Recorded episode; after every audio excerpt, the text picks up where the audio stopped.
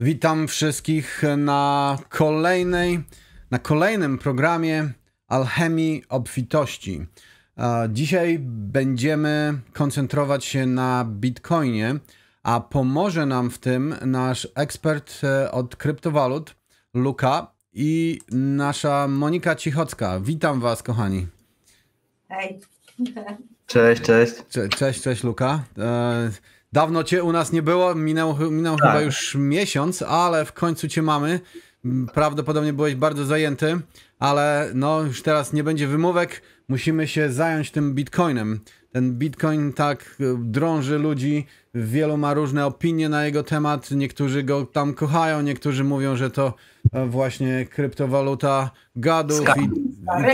I, i ta, piramida finansowa. tak, tak, tak. Więc może dzisiaj trochę nad tym e, porozmawiamy. Może nam wytłumaczysz dokładnie, czym jest ten, e, ten nasz bitcoin.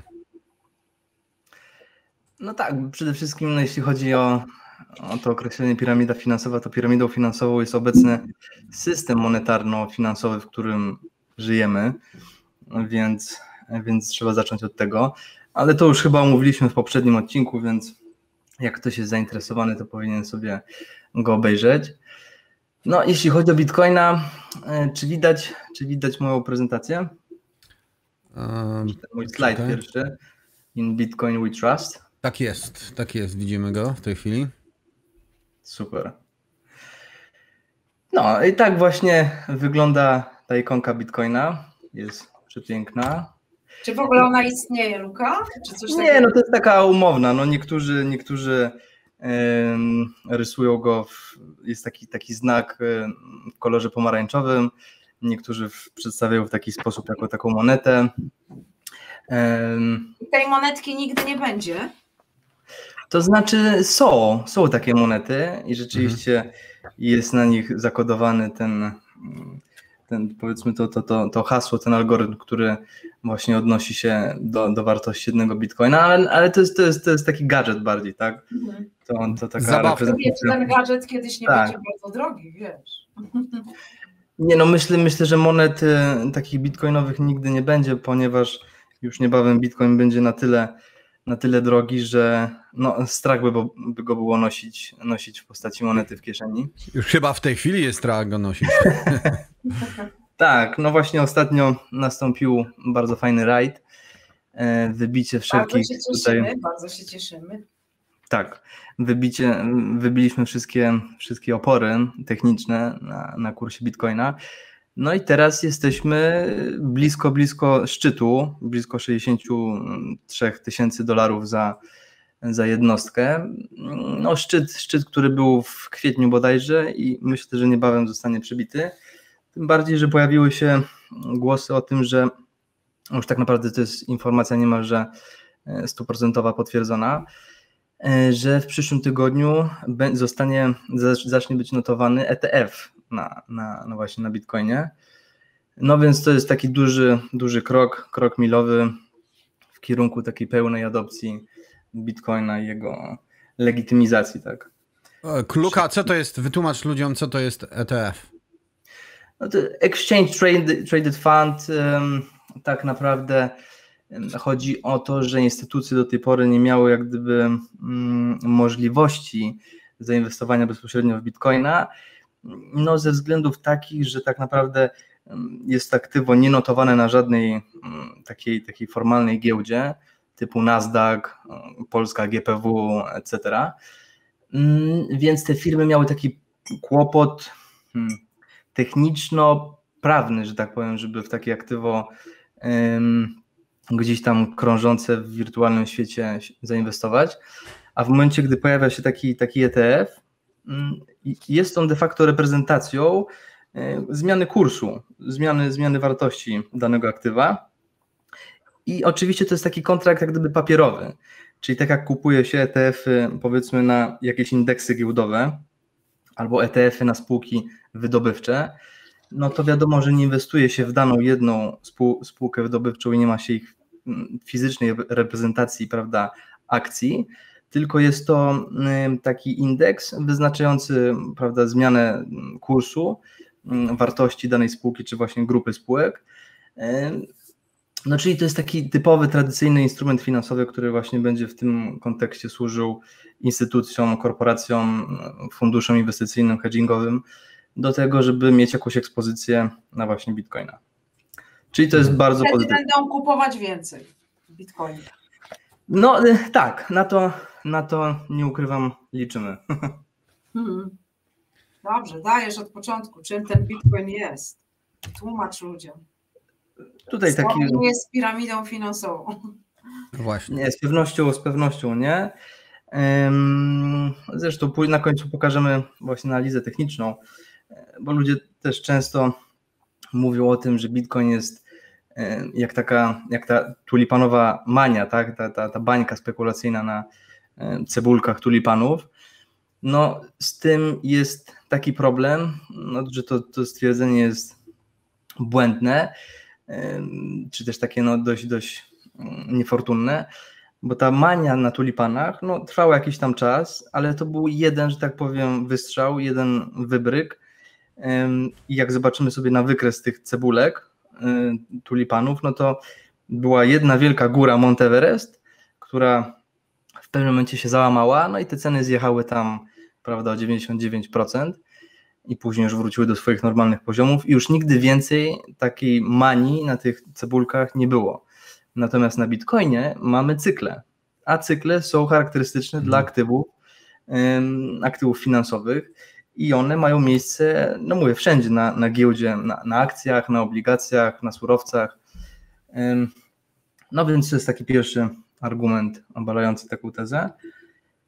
Natomiast okej, okay, no jedziemy z tym, bo Bitcoin tak naprawdę to jest siła Bitcoina drzemie w jego sieci. Um, okej, okay, no, tutaj. Luka, no właśnie, ludzie się boją, że e, Bitcoin jest czymś takim, e, że jak nie będzie internetu, to wszystko przypada. Jak nie mamy prądu, to wszystko przypada. I to e, ludzi ogranicza, czy też ludzie się boją w ogóle podchodzić do tego tematu, no bo to jest takie niewidzialne, prawda? To jest taki wirtualny, tak. pierwszy wirtu, wirtualny pieniądz, można by, me, metoda przekazywania energii, tak bym to nazwał, którego nie można trzymać, nie można złapać rękoma. Nie? I to jest takie właśnie innowacyjne i, i e, coś, co wielu ludzi nie może sobie wyobrazić. Nie? No tak, ale z drugiej strony wiecie, no, czym, jest, czym jest pieniądz? No, pieniądz tak naprawdę jest fizyczna reprezentacja e, energii, tak? Czym jest energia? No tak naprawdę to jest, to jest zbiór fotonów, e, fotonów i antyfotonów i tak naprawdę one też nie są namacalne, tak? Ten cały świat, który nas otacza jest jednym wielkim takim matrixem, jedną wielką iluzją i, i tak naprawdę... Albo hologramem, albo hologramem, wiesz. I wtedy tak, kryptowaluta tak. się robi y, najbardziej logicznym, logiczną konsekwencją tej holografii, tak? Dokładnie, więc braku tej formy fizycznej bym się aż tak bardzo tutaj nie obawiał. No bardziej bym się koncentrował na tym, czy rzeczywiście ta sieć jest zdecentralizowana, czy też ma jakiegoś tam ukrytego mm, ludka za kurtynami, który pociąga za sznurki i prawda, danym aktywem steruje tak jak to ma miejsce na, na, na akcjach, na wielu różnych surowcach, mhm, etc. No, Czy tak jak na walutach ja, fiducjarnych. Ja bym mhm. dodał tylko tyle, że gdy już dojdziemy do takiego czasu, kiedy padnie internet i padnie prąd, to już nie będzie co się. Nie będziemy musieli wżałować bitcoinów i innych rzeczy, bo prawdopodobnie w tym momencie e, albo przejdziemy na jakąś wyższą formę egzystencji, albo wrócimy do epoki kamienia łupanego, więc w, te, w, tam, w tym momencie to myśl, myślę, że nie mamy co rozciągać tego tematu. E, to jest, po, większość ludzi nie potrafi sobie tego wyobrazić, no bo nastąpił taki skok kwantowy, nie? kiedy powstał internet e, i dużo, dużo ludzi, którzy nie nie uczestniczyli w tym, e, nie mówię o młodych ludziach, nie, takich prawdopodobnie starszych, to oni temu nie wierzą. Oni te, nie, nie potra- jak czegoś nie mają w ręku, to po prostu nie wierzą, ale no niestety ten świat no, się tak zmienia. No, ale gadżetów z, z gier komputerowej też nie mają w rękach, tak? Wirtualnej rzeczywistości też nie mają w rękach, więc jest w tym niekonsekwencja, tak? To, to mówię tylko do, dlatego, żeby po prostu uspokoić ludzi, żeby się tego nie bali, nie? Bo to nie jest, to jest nowość, Pamiętajcie, że my tak naprawdę mamy do czynienia z tym przez no, jakieś 10-15 lat, nie? To, to nie więcej, no, nawet mniej. Nie? Wie, więc e, to jeszcze 20 e, lat temu nikt nawet o czymś takim by nie pomyślał i nie mówił. Więc e, dlatego to jest nowość i cokolwiek jest nowe, no to, no to przechodzi powoli w naszą rzeczywistość. To, to, to się Czekaj. formuje. To, to, to wcale chyba nie jest to wcale chyba nie jest tak, że to jest jakaś ciepła bułeczka, bo Bitcoin jest najstarszy, tak, Luka? Jak to, jak to się zaczęło z tym? No, zaczęło się właśnie od Bitcoina, dlatego to jest taki okręt flagowy, to jest taki nasz czołg, który, który się przedziera przez ten system i toruje drogę innym projektom bazującym na technologii blockchain, tak zwanym altcoinom. I właśnie liczymy na to, że Bitcoin tutaj do końca roku będzie się bardzo mocno rozpychał. No i, i zobaczymy ten nasz długo wyczekiwany mm, run właśnie na, na, na kryptowalutach.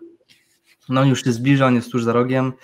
E, mówię, wszelkie tego typu koncepcje, że e, to jest, to jest wirtual, że to jest, nie jest namacalne, moim zdaniem nie mają racji bytu, ponieważ nasz pieniądz, tak jak omówiliśmy to w poprzednim odcinku, ten pieniądz, którym się dzisiaj posługujemy, pieniądz fiducjarny, jest w 90 kilku procentach pieniądzem czysto wirtualnym. On nie istnieje fizycznie. To, co my uważamy za, za pieniądz, to, co mamy w portfelu, to stanowi jakiś tam niewielki procent całego agregatu pieniężnego, który cyrkuluje w gospodarce. Znaczy moneta nie odzwierciedla wartości e, tego, co jest w portfelu, prawda? W ogóle. To znaczy tak, inaczej, no monety mają swoje zastosowanie, mają swoją wartość, no wartość fiducjarną, czyli taką, która bazuje na zaufaniu, no, to też omawialiśmy ostatnio, i okej, okay, one, one rzeczywiście są przydatne, natomiast tak jak mówię, 90 parę procent pieniądza, który cyrkuluje w gospodarce, czyli wszelkie transakcje międzybankowe, między instytucjami, business to business, no czy też bardzo duża część transakcji bezgotówkowych, przelewów e, pieniężnych, to wszystko nie ma swojego poparcia w walucie fizycznej, czyli w monetach, w banknotach z celulozy i bawełny. Nie to jest tylko zapis na komputerach, na monitorach komputerów banków tam komercyjnych i centralnych, więc tak, to jest tak. iluzja. Tak, to są numer, numerki na. Tak? Bez tokenizacji, po prostu cyferki mamy, tak? Tak. Czyli no to, to, ale dobrze, że to tłum, Luka, dobrze, że to tłumaczymy, bo ludzie sobie nie zdają sprawy z tego, że właśnie e, te pieniądze, które mamy w portfelu, te celulozowo-bawełniane, tak. też, też są wirtualne, chociaż możemy je dotknąć a, przez tam moment, jak je dajemy komuś w, na kasie, ale one też są właściwie wirtualne, mm, dlatego to, że Bitcoin jest y, nienamacalny, nie możemy go mieć w ręku, to nie znaczy, że e, on jest niebezpieczny, że coś tam jest nie tak z nim, e, bo tak naprawdę to jest, e, to jest moim zdaniem taka... Mm, to, to jest nowy świat, który się e, pokazuje w tej chwili dla nas i coraz więcej będziemy mieli takich elementów, które będą wirtualne, a jed, jednocześnie rzeczywiste w naszym świecie. Nie? No to bardzo jest ciekawa w ogóle koncepcja, słuchajcie, że, że możemy zatrzymać jakiś moment albo zapisać stan rynku na przykład, bo, bo tym w istocie wydaje się kryptowaluta, tak? W tym momencie jakimś zapisem czegoś jakimś qualium kwantowym, tak, utrwalonym w tym momencie. Czy ty się zgadzasz ze mną, Luka?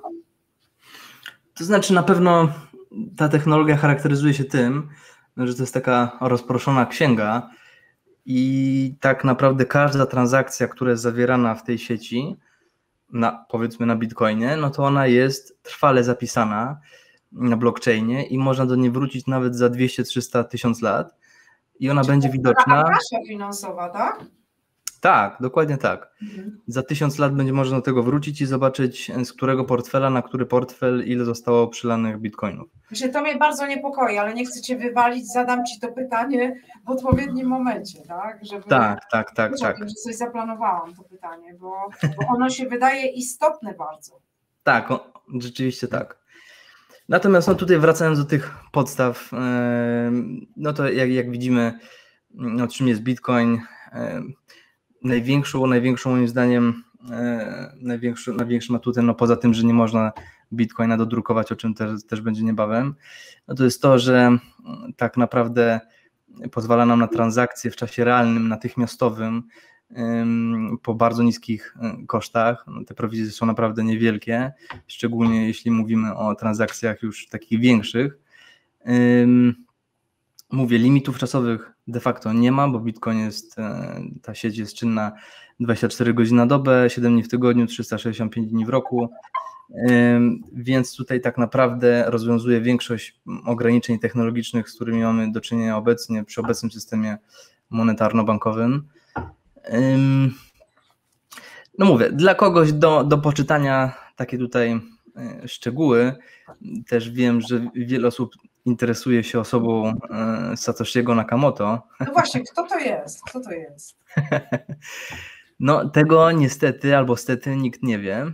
Mm. Grupa ludzi, czy to reptylianie? Słuchaj, bo dostałam takie y, w jednym z poprzednich odcinków, że reptylianie to grupa reptylian to jest Satoshi Nakamoto. Nie no, wydaje się, że rzeczywiście jest to grupa, grupa, grupa osób, które nad tym e, pracowało, ponieważ no, bądź co bądź e, ta technologia jest bardzo zaawansowana i stworzenie takiego, takiego algorytmu samemu byłoby chyba bardzo niezwykle trudne. Więc pewnie to była grupa osób, grupa takich e, programistów, no, którzy widząc, co się dzieje z obecnym systemem monetarno-finansowym, stwierdzili, a, bo wiecie, Bitcoin tak naprawdę powstał w 2008 roku po, po tym, co się wydarzyło w Stanach Zjednoczonych, no tuż po, po, po kryzysie tym finansowym, z którym mieliśmy do czynienia. Mhm. Pierwsza transakcja została zawarta bodajże w 2009 roku, natomiast no, to był ta, ta, ta, ten kryzys finansowy był jak gdyby początkiem, początkiem Bitcoina, właśnie ta grupa Satoshiego Nakamoto stwierdziła, że pora jest wyrwać ludzi z tego opresyjnego systemu, w którym się znajdujemy, tego bankowo-finansowego. No i stwierdzili, że. To by był dowód, że to jednak nie jest y, coś y, ciemnoenergetycznego, tak? Bo było reakcją na kryzys bankowy, tak? No wiesz, twardych, niezbitych, niezbitych dowodów nigdy nie będziemy mieć. Natomiast wiesz, inaczej, ja się zajmuję stroną e, finansowo, taką ekonomiczną tej technologii, więc ja nie jestem, e, nie zajmuję się krypto, kryptografią, nie zajmuję się kodowaniem, nie siedzę w tych algorytmach, mhm. nie znam się na tym, natomiast ten, ten protokół to jest open source, czyli każdy ma dostęp do taki wgląd do tego e, skryptu e, i może zweryfikować, czy są w nim jakieś dziury, czy są w nim jakieś furtki, które, które gdzieś tam prowadzą za kurtyny. I po prostu takich dziur nie ma. To jest majstersztyk, jeśli chodzi o, o taką inżynierię informatyczno-matematyczną i to jest rzeczywiście protokół, który mm, no, zapewnia całkowitą decentralizację tej, tej sieci, jest ona niezależna od, od wszelkich prawda, bytów instytucji, organizacji zewnętrznych. A skąd to wiadomo?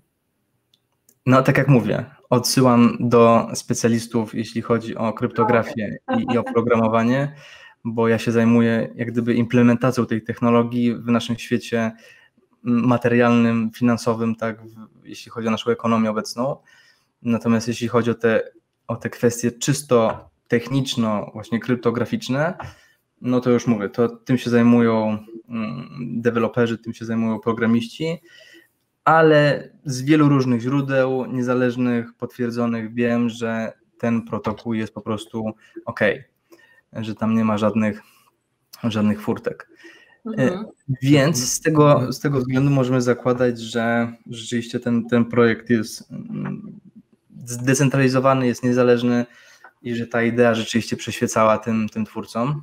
Mm, Luka, Luka, może ja sobie teraz tak przypomniałem, pamiętam, że kiedyś na początku, e, jak mówiło się o, o, właśnie, o właśnie o Satoshi Nakamoto, to nawet e, mm, podawało się, że prawdopodobnie to jest wymyślone nazwisko, i tam się za tym kryje jakiś Australijczyk czy Węgier, który to, to stworzył. Ja, ja, ja, ja pamiętam gdzieś 2012 czy 2013 rok, nie? To było coś takiego. Um, ten Węgier to chyba był e, Nika Szabo się nazywał, a tak, tego, tak. Te, ten Australijczyk to był Craig Wright. Mm, e, jednak, e, jeżeli nawet jeżeli nawet to jest grupa ludzi, to ja podejrzewam, że bardzo dobrze, że oni się ukrywają, bo w tej chwili ta fortuna ich sięga, e, oni są najbogatszymi ludźmi na świecie. E, e, wszystkich, e, wszystkich tutaj tych Amazo Amazonów i innych, e, około 60 bilionów dolarów, to po, w Europie było 60 miliardów dolarów.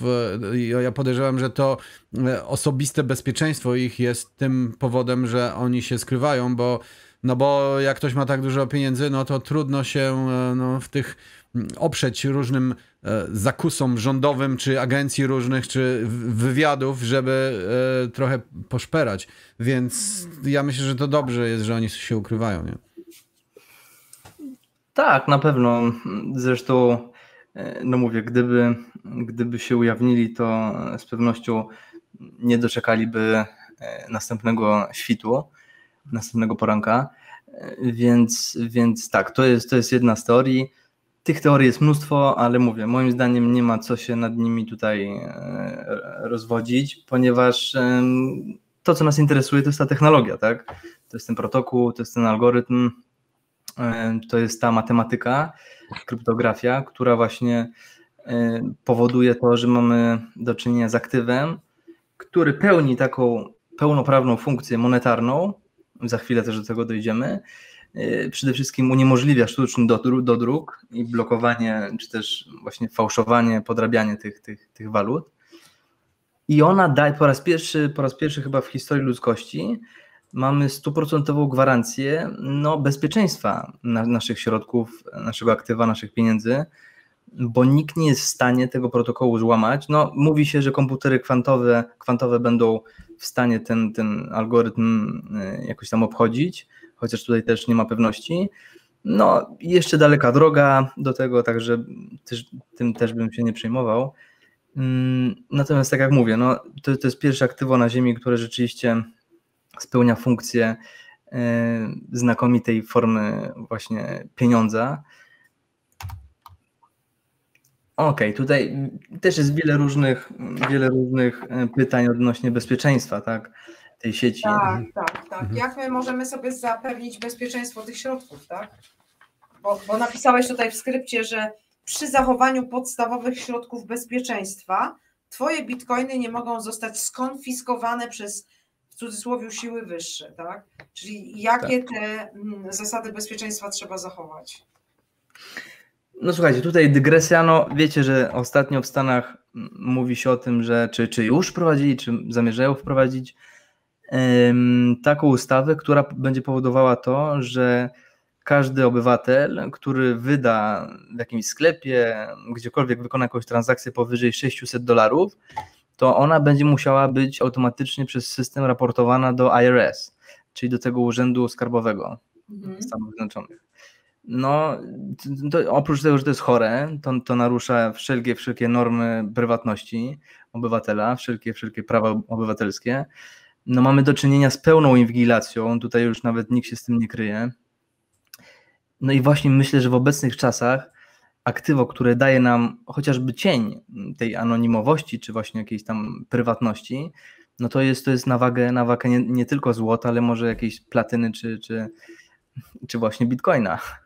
E, słuchajcie, no tak naprawdę ta sieć jest ultra bezpieczna cała debata, która się toczyła mm, kilka miesięcy temu na temat tego, że to jest proof of work, e, czyli żeby zatwierdzać poszczególne transakcje, tam jest wymagana dość spora ilość e, mocy obliczeniowej, no ale właśnie po to jest ta wyjątkowa duża ilość mocy obliczeniowej, żeby zapewnić maksymalną ochronę, maksymalne bezpieczeństwo tej sieci i żeby po prostu te, te transakcje były nie mm, nieodwracalne y, i żeby były i żeby były po prostu, po prostu fair tak, dla każdego użytkownika tej sieci.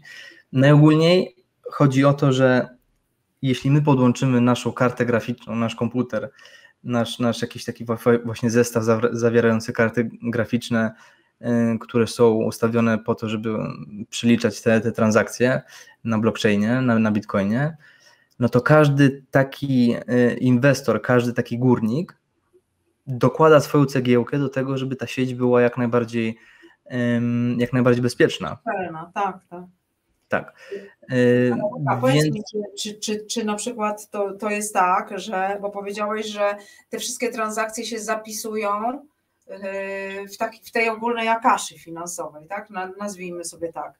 tak. I, I powiedziałeś, że w poprzednim speechu, że podając komuś adres, pokazujesz mu, jakich transakcji ty dokonałeś. Czy on ma dostęp do wszystkich transakcji, których dokonałeś za pomocą tego? Tak, od samego początku powstania danego portfela.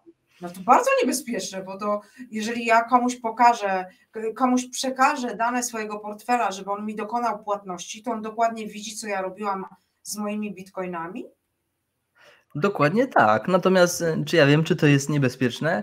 Wiesz, e, ty tych portfeli możesz utworzyć nieskończoną ilość. Aha, Więc to, no to jest raz. Jest, tak, rozumiem. Dwa, inne, inne adresy innych portfeli, do których wysyłałaś, czy też otrzymywałaś od nich e, różne przelewy, nie są tej osobie znane. Znaczy nie są, nie są odkodowane, nie są odszyfrowane. Tak, rozumiem, więc... tak. Czyli, że y, tak naprawdę ta osoba wie, że jak gdzieś coś wysłałam albo tak. od kogoś coś dostałam, ale dokąd i od kogo, od kogo to nie wie. Dokładnie tak. Okay. Dokładnie tak.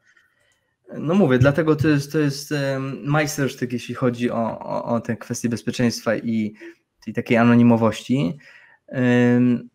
Mówię, w dzisiejszym świecie to jest towar niezwykle deficytowy wracając do bezpieczeństwa, no to tak jak widzicie na, na slajdzie, no moc obliczeniowa sieci Bitcoina jest kilkaset razy większa niż sumaryczna moc wszystkich komputerów tych, tych wojskowych, czy to właśnie rządu chińskiego, USA, NASA, wszelkich instytucji naukowych i wojskowych.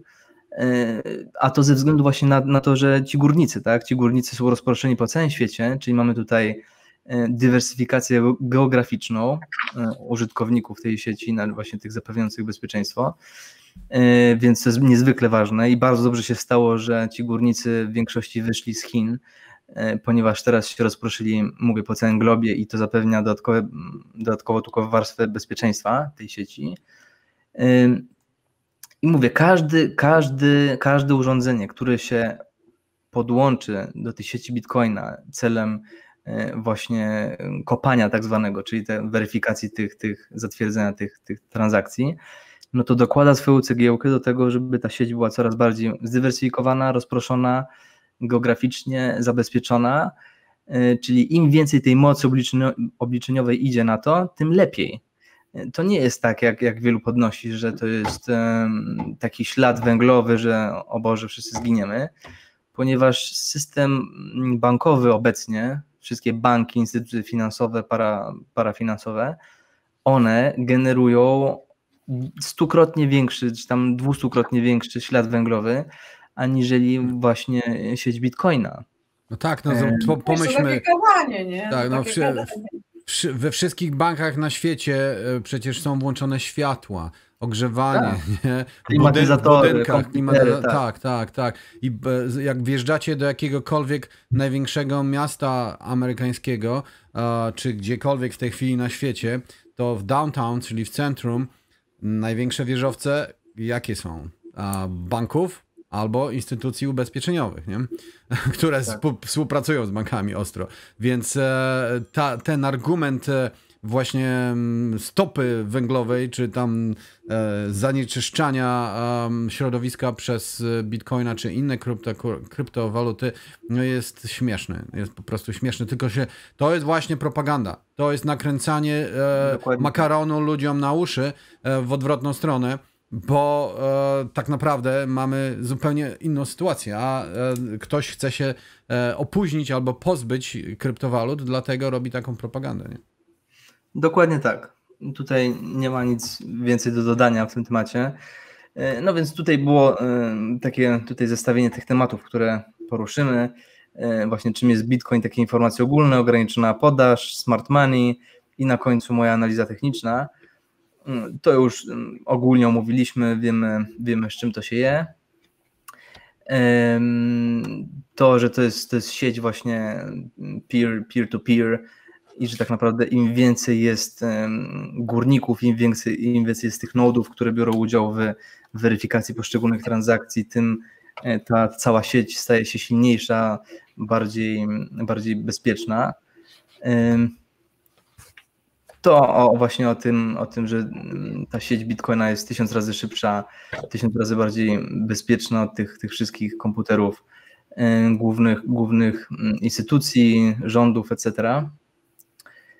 I teraz właśnie przechodząc dalej, e, Bitcoina, no jego w obecnym chorym systemie monetarnym, polityki, polityki monetarnej, e, którą szeroko omawialiśmy w poprzednim odcinku, tak, główną zaletą Bitcoina jest to, że nie można go po prostu z powietrza wykreować. Tak jak to się robi z naszą walutą obecną fiducjarną. Więc tak naprawdę ma, ma ograniczoną podaż Bitcoin i jest lepszą formą, przynajmniej moim zdaniem i zdaniem wielu, wielu innych ekspertów, jest lepszą formą pieniądza, aniżeli to, co mamy, y, to, co mamy obecnie. I teraz proste takie zestawienie, porównanie walut fiducjarnych, złota, standardu złota i bitcoina. No więc mamy porównanie, takie proste zestawienie walut fiducjarnych, złota i bitcoina. Wiecie, no tak naprawdę te siedem cech prezentowanych w tej tabeli, to one wywodzą się jeszcze ze starożytności. Tam wielu różnych filozofów rozprawiało się nad tym, E, czym tak naprawdę jest pieniądz, jakie powinien mieć cechy. E, no i właśnie zostało wyłonionych siedem cech takich głównych. E, trwałość, poręczność, podzielność, jednorodność, rozpoznawalność, ograniczona podaż i oryginalność. No i Bitcoin bije pod tym, pod tym kątem wszystkie inne możliwe rozwiązania, które mieliśmy do tej pory w dziejach ludzkości, bije na głowę. No jak widzimy, jeśli chodzi o ograniczoną podaż, no to wiadomo, że waluta fiducjarna to jest śmiech na sali, ponieważ no, to mamy w następnym, w którymś z następnych slajdów, ale... Dodrukować ile się chce. No. Tak, no w ostatnich, w ostatnich dwóch latach, odkąd mieliśmy do czynienia z tą pandemią, prawda, to dodrukowano w samych Stanach Zjednoczonych praktycznie obecnie co drugi dolar, który jest w systemie, Mm, to jest dolar dodrukowany właśnie na przestrzeni ostatnich 24 e, miesięcy. Co w tej e, chwili odczuwamy tutaj, muszę wam powiedzieć, ceny rosną jak szalone, e, od paliwa po jedzenie, po materiały budowlane, jakieś wszystko jest, drożeje z prędkością światła.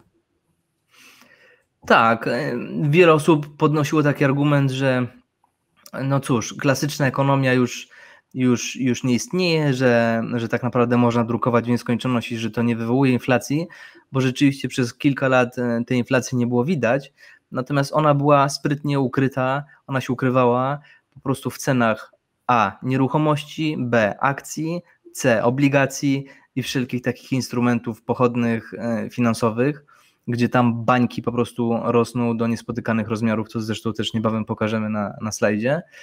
Y, więc nie było tego odzwierciedlenia w takich cenach dóbr mm, codziennych, a przynajmniej, a przynajmniej nie, nie jeśli chodzi o te indeksy CPI, tej, tej, mm, tych, tych, tych metryk podawanych przez te główne urzędy statystyczne. Wiemy, że z poprzedniego nagrania, że te mm, metryki są po prostu manipulowane i że metodologia wyliczania tej inflacji konsumenckiej no, zmienia się niemalże co roku i po każdej takiej zmianie ta, te odczyty CPI są coraz niższe.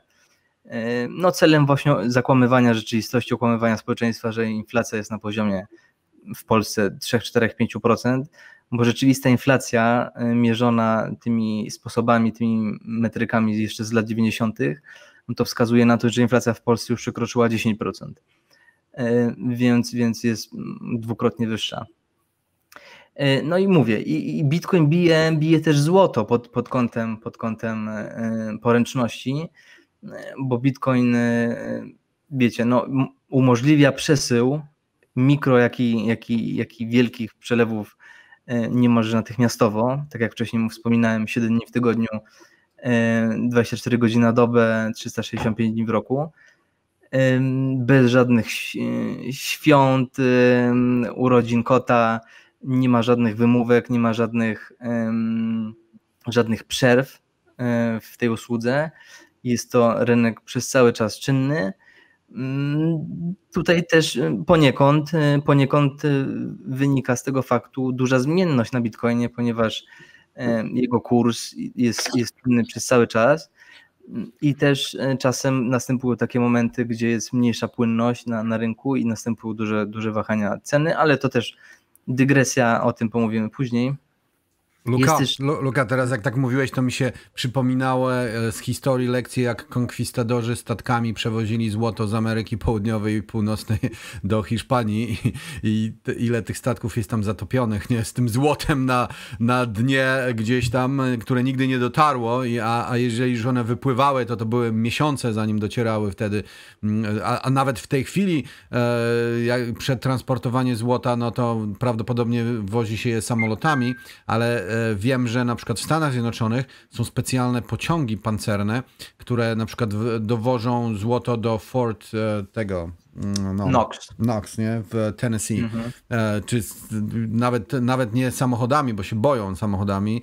Także z, tutaj widać już, e, że niestety poręczność złota niestety no, ma ten tak. czerwony krzyżyk i jest to bardzo, bardzo ważne, nie? Bo przekazywanie tej energii między nami, bo to jest przekazywanie energii, czym szybsze, tym lepsze, jesteśmy bardziej flexible wtedy. Dokładnie tak, dokładnie tak. Jeszcze tutaj myślę, że sporo osób będzie podnosić argument, że ale zaraz, jeśli chodzi o mikroprzelewy, mikropłatności bitcoinem, no to są one nieefektywne, ponieważ te prowizje czasem przewyższają tą mikropłatność.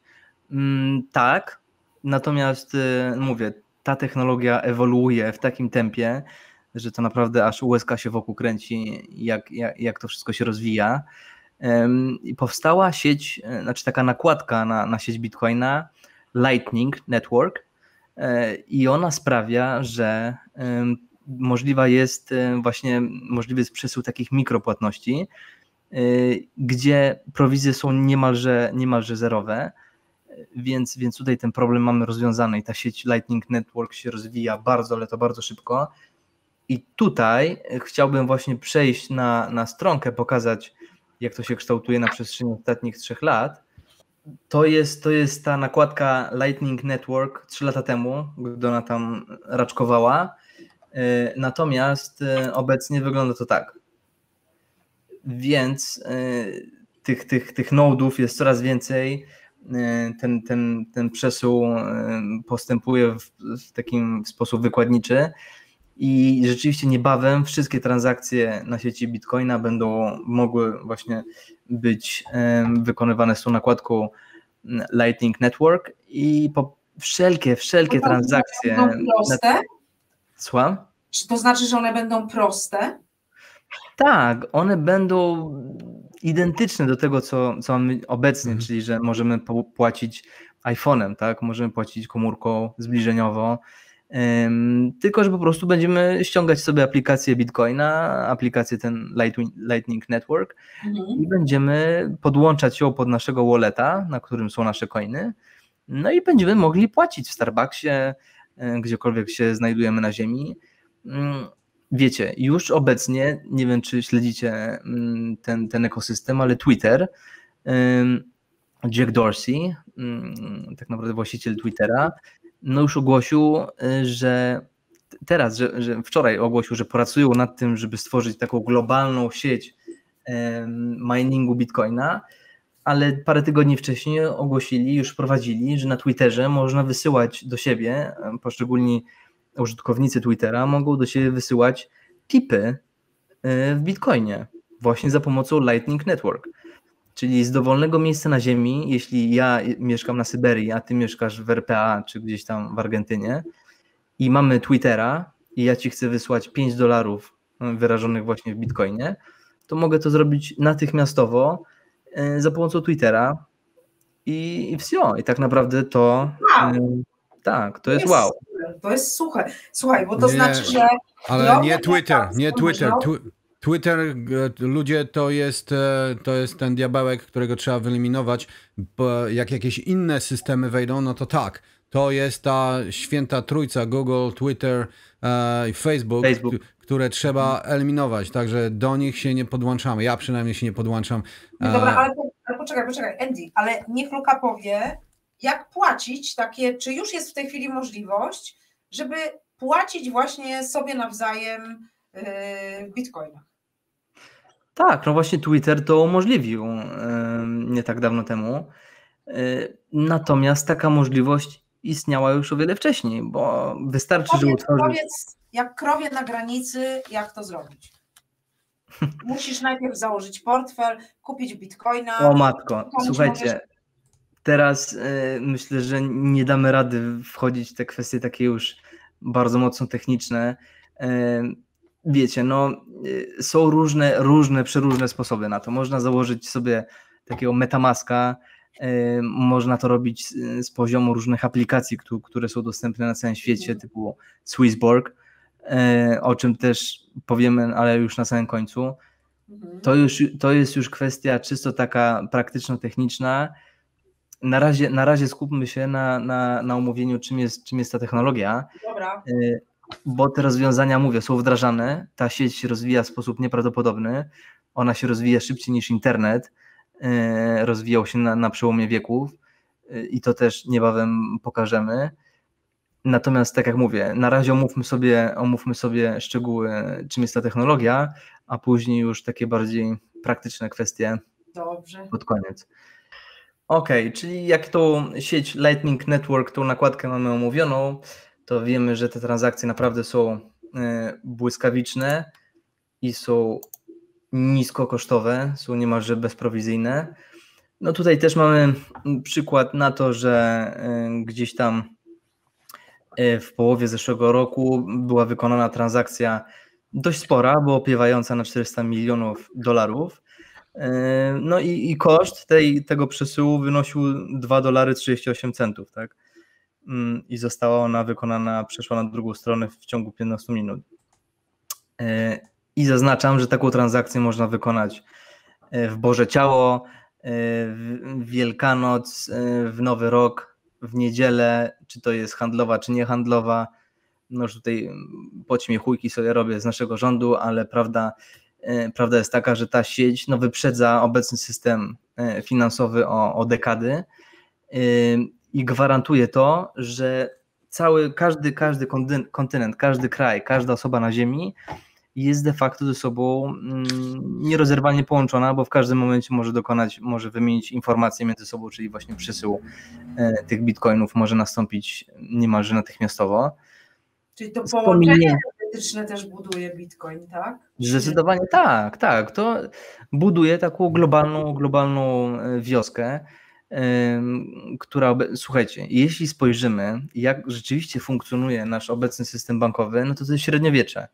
To jest ten akapit, który właśnie o tym mówi. E, Bardzo niewiele osób się nad tym zastanawia, ale zobaczcie, jeśli jesteście, no to na czystym takim głupawym przykładzie, tak? E, Jeśli jesteście mieszkańcem Mali, czy też, nie wiem, Zimbabwe, e, obojętnie jakiego kraju. e, I jest to kraj, no powiedzmy trzeciego świata, biedny, tak? E, Powiedzmy, że chcecie, pracujecie, odkładacie swoje tam dolary, po 3 dolary dziennie dostajecie, odkładacie je i chcecie je przesłać do rodziny, którą zostawiliście, nie wiem, w innym kraju afrykańskim, czy też kraju azjatyckim, czy też kraju Ameryki Południowej, no tutaj na tym przykładzie jest Birma, e, no to spróbujcie taki przelew wykonać tradycyjną e, strukturą bankowości, którą mamy dostępną obecnie. Życzę Wam powodzenia. Uwierzcie mi, że nawet w ramach e, naszej kochanej Unii Europejskiej czasem jest to trudne. E, Jeśli już wykraczamy poza ramy Unii Europejskiej, ale nadal znajdujemy się w systemie międzynarodowym tych przelewów SEPA, to też czasem zajmuje to kilka dni. Bar, był, jeszcze kilka lat temu był strasznie duży problem z przelewami e, wykonywanymi między Polską a Ukrainą, z którą sąsiadujemy. I, i dużo Ukraińców wysyłało swoje, swoje jakieś tam oszczędności z Polski, gdzie pracują, pracowali, na Ukrainę i płacili potworne prowizje, bo wysyłali to, tą kasę za pomocą Western Union. I nie dość, że oni pobierali od tam powiedzmy 10 do 20% prowizji na, na przesyle, to jeszcze, to jeszcze pobierali jakąś tam wygórowaną opłatę. 20%? Wiesz, to zależy, zależy od wielkości transakcji. Oczywiście to jest chyba ten górny pułap, natomiast to, to nie było mało. Pamiętam jak, dużo. Pamiętam jak ja taką tak, transakcję wykonywałem, to chyba było coś około 10% zżarło.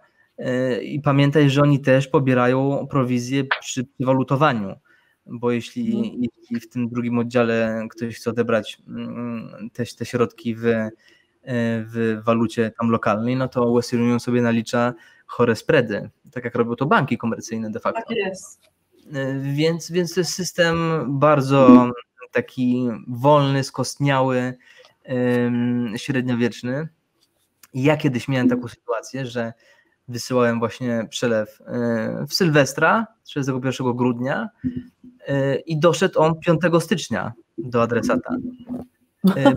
Bo po drodze był weekend, mówię, to jakieś święto, dzień niepracujący, bla, bla, bla, przelew właśnie międzynarodowy, czyli zajęło to około 120 godzin, żeby przeprocesować tą transakcję, która właśnie kosztowała tam kilkanaście czy tam kilkadziesiąt dolarów. To był, to był przelew w ramach właśnie tej organizacji, znaczy tego, tego, tego systemu SEPA. E, więc już nie wspominam o tym, jak, jak to się procesuje, jeśli chodzi o transakcje międzykontynentalne, tak? To jest po prostu, tak. jeśli, chodzi, jeśli mówimy o krajach powiedzmy rozwijających się czy trzeciego świata, no to to jest po prostu dramat. To zresztą ten temat, do, wrócimy do niego pod koniec, bo tam będzie o, o, o ludziach, którzy są un, unbanked czy underbanked, czyli o osobach, które nie mają dostępu do mm, takich klasycznych, podstawowych e, usług finansowych w swoim kraju, czy też swojej tam, swojej okolicy. I tych ludzi na świecie jest naprawdę mnóstwo. To idzie, idzie w setkach milionów, więc to nie jest, to nie jest, to nie jest um, zabawa. Wracając do naszego tematu kryptowalut, E, no są takie altcoiny typu Ripple, Stellar, Lumens, e, Jota, Hedera Hashgraph, które są jeszcze bardziej wydajne niż sam, sam król, król Bitcoin. No okej, okay, tutaj, tutaj drobna wzmianka, że właśnie systemy bankowe charakteryzują się tym, że mają ten czas jakiejś tam konserwacji, muszą dokonywać jakichś, jakichś upgrade'ów i często jest tak, że wchodzę na aplikację, a tam mi mówią, że przez najbliższe, nie wiem, 12-20 godzin nie będę mógł skorzystać z aplikacji, bo jakaś tam praca konserw konserwacyjna jest, jest w trakcie. Mm, jeśli chodzi o sieć Bitcoina, to w ciągu ostatnich 10 lat e, praktycznie nie było takich przerw, dwa dni przerwy. E, więc wiecie, są mm, takie waluty, te alternatywne coiny, które są o wiele bardziej wydajne niżeli sam król Bitcoin. Na prostym przykładzie, bo ich jest naprawdę sporo. E, tutaj pierwsze z brzegu wyjąłem Ripple, Lumens, Stellar, Jota, Hedera. E, one zapewniają błyskawiczne przelewy liczone w sekundach czy też nanosekundach, mikroskopijne opłaty. I to, to, to, to, co jest niezwykle ważne, to jest przepustowość sieci. I, i jest bardzo dużo takich altcoinów, których przepustowość no, sięga nawet e, kilkuset tysięcy transakcji na sekundę. A obecnie system Visa czy Mastercard one procesują mniej więcej 1500, 1700 mm, do 2,5 tysiąca transakcji na sekundę. No, przy teoretycznej takiej testnetowej przepustowości maksymalnie w granicach ponoć 50 tysięcy, mm, gdzie tak naprawdę uznaje się to mm, takie trochę e, taka, ta, taka ocena na wyrost. Prawdopodobnie ta, ta ich przepustowość zakończyłaby się na, na 20-25 tysiącach transakcji na sekundę. E, więc taki, taki tutaj taka dygresja, że są altcoiny, które naprawdę wyprzedzają obecną, e, obecny system ten transakcyjny o, o lata świetlne. Dalej, dalej o naszym, naszym królu Bitcoinie. No, on wyprzedził, jeśli chodzi o, o kapitalizację rynkową, e, Visa, JP Morgana, Bank of America, PayPala. jeśli chodzi właśnie o te usługi finansowe, tak, o firmy, które zajmują się usługami finansowymi. No, w czubie mamy też Ethereum, no ale o Ethereum może pomówimy następnym razem, bo to jest niezwykle, niezwykle interesująca kryptowaluta. No, y, jedna Zastąpi z moich, kiedyś Bitcoina? Jedna z moich ulubionych. Czy zastąpi kiedyś Bitcoina? Zależy pod jakim kątem pytasz, czy pod względem... To jest nowocześniejsza, prawda? Tak, przede wszystkim Bitcoin, widzicie, no tutaj należy rozróżnić wiele różnych segmentów rynku, bo Bitcoin jest moim zdaniem takim cyfrowym złotem, czyli jest store of value, czyli zachowuje siłę nabywczą w czasie, tak? Natomiast Ethereum to jest platforma mm, dla wszelkich innych aplikacji, projektów blockchainowych, które powstają. No ponad 90% projektów, które powstają obecnie kryptowalutowych, to one są na bazie języka programowania Solidity, czyli Ethereum. E, więc, więc Ethereum to jest taki dobry wujek dla wszystkich altcoinów, mm, które powstają i które targetują różne niszowe segmenty naszego, naszego życia codziennego, tak?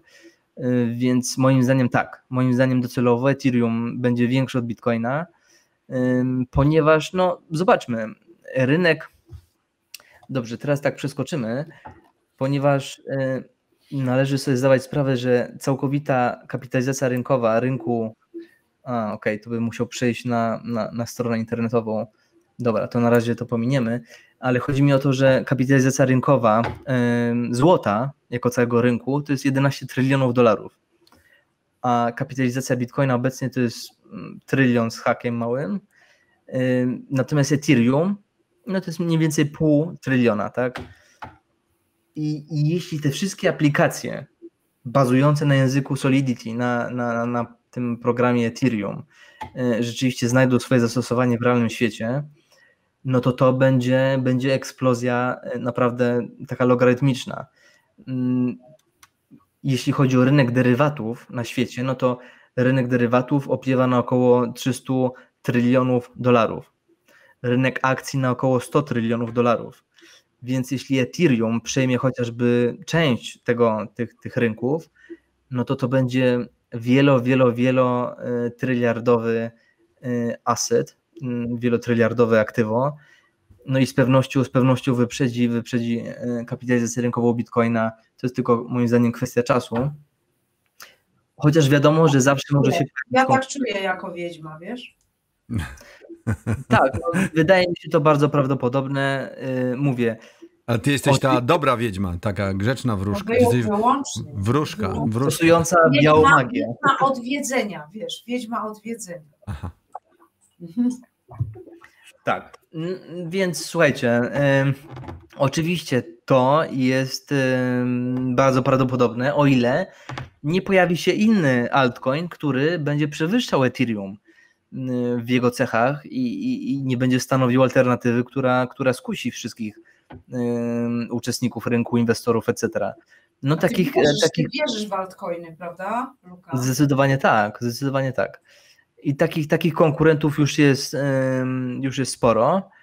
E, no nie będziemy teraz o nich, o nich mówić, ale pojawiło się ich na horyzoncie już kilka, więc zobaczymy jak to się potoczy. Natomiast myślę, że w perspektywie takiej w horyzoncie czasowym kilku, kilku lat, no to Ethereum myślę, że nadal będzie, będzie bardzo mocno stało, będzie się rozwijać i, i, i myślę, że do, doczekamy już niebawem takiego momentu, że po prostu przerośnie mm, Bitcoina. A pokaż ten następny slajd, właśnie, on jest fajny. Tak. Ty, sam go zrobiłeś? tak. To jest, to jest moja, moje dzieło. Zabaweczka piękna. Tak. E, no, to jest taki, taki, taka grafika z przekąsem, z przymrużeniem oka. E, słuchajcie, no Western Union, już omówiliśmy, że to jest średniowiecze. Visa, Mastercard nieco lepiej, ale, ale i tak są do przeskoczenia bardzo łatwo dzięki Lightning Network. E, banki centralne, ten program SWIFT, no, te, te operacje między, międzykrajowe SWIFT, to jest, to jest średniowiecze. E, Joseph Stiglitz to jest taki, powiedzmy w cudzysłowie, ekonomista, e, taki, który lubi się pojawiać w takich bardzo popularnych kanałach ekonomiczno-finansowych i jest reklamowany jako, jako znawca rynku, jako guru, jako taki, jak to się mówi, specjalista, tak? Czy, czy ekspert. Ekspert, tak, ekspert. Tak talking, talk, talking head, talking head, mówiąca głowa. Dokładnie tak. Mamy takich ekspertów właśnie w TVN, w TVP, no i jak już ich widzimy, no to wiemy, że e, to, co mówią, to trzeba robić na odwrót. E, I dokładnie to samo jest z tym panem Stiglицem, dokładnie to samo. E, mamy sprawę JP Morgana, Warrena Buffetta, który określił Bitcoina jako red poison, czyli trudką na szczury. No, nie zdziwiłbym się, gdyby w najbliższych kwartałach te jego spółki zależne nie ogłosiły, że mają ekspozycję na Bitcoina, bo no najprawdopodobniej najprawdopodobniej. Właśnie, oni się chcą nachapać i to jest pewne, wiesz. Tak. Ten cały krach moim zdaniem był właśnie na to, żeby się zaczęli już nachapywać, tak? Nachapywać, żeby się korporacje zaczęły nachapywać. Dokładnie tak. Myślę, że ten krach, krach był indukowany y, po to, żeby, żeby tą cenę zbić do poziomów akceptowalnych przez niektóre instytucje finansowe, korporacje. Ile było 3000, Luka? 3200. Nie, no mówimy o tym krachu, wiesz, z maja, który był w maju, przyszedł w czerwiec, lipiec i, i, i no tam ta cena...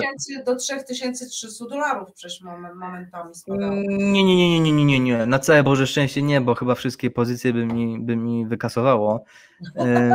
Zeszliśmy z poziomu 65 do... 30, bo... to ja gadam, 30.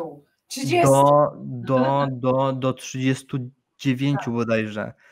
E, tam oscylowaliśmy. 32, Luka. Bośmy o tym chyba rozmawiali. Mhm. To był bardzo zły moment. No, mówię, moim zdaniem on był indukowany specjalnie przez manipulacje rynkowe, mhm. które na rynku kryptowalut mają miejsce każdego dnia. I tutaj trzeba być niezwykle ostrożnym, bo to jest e, raczkujący rynek, to jest, to jest, to jest jeszcze takie, takie małe dziecko, które się zaczęło raczkować, jeszcze nie potrafi się samo bronić. Jest wiele różnych instytucji, które manipulują tym rynkiem, e, więc tutaj trzeba mieć to na uwadze i, i, i mieć się na baczności, e, bo w każdym momencie może nastąpić taki bardzo nagły i brutalny krach.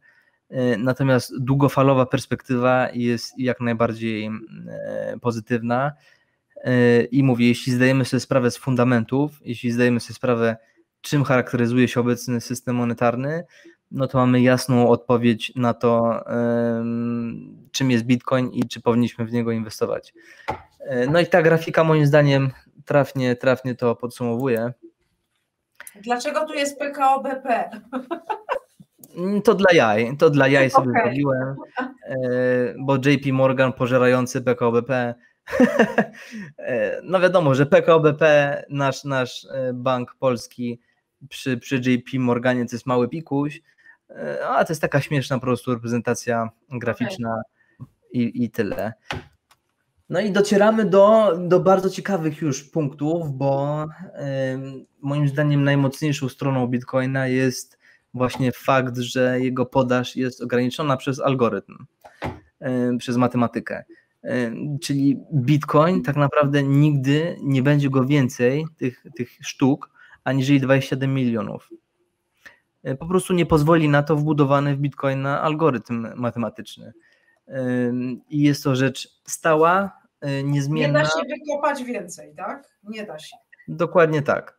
Co więcej, e, dzisiaj jest w obiegu 18, no powiedzmy, że w przybliżeniu 19 milionów sztuk, aczkolwiek pamiętajmy, że tutaj szacuje się, że do tej pory przepadło od 3 do 4, a nawet 5 milionów sztuk tych bitcoinów, ponieważ, y, no wiecie, jeśli ktoś na samym początku były takie głośne, głośne sprawy, że jakiś mm, facet mm, miał na swoim laptopie hard walleta, cold walleta i miał tam kilka tysięcy bitcoinów i po prostu ten laptop zamknął pewnego dnia i wyrzucił na śmietnik, bo już mu się nie przydawał, już się zacinał, kupił sobie nowy.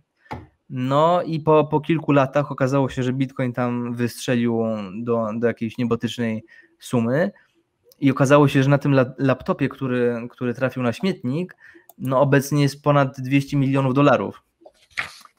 Y, I to, I to był gość z UK, który obecnie dogaduje się z, z tam gminą y, właśnie Wielkiej Brytanii, żeby zacząć przeczesywać wysypisko śmieci w poszukiwaniu tego laptopa, żeby go odnaleźć, od, wpisać hasło i odzyskać te 200 milionów dolarów. On zobowiązał się do tego, że przekaże na, na rzecz tej gminy połowę tej kwoty więc tam wszyscy teraz grzebią w tych śmieciach i, i próbują tego laptopa znaleźć.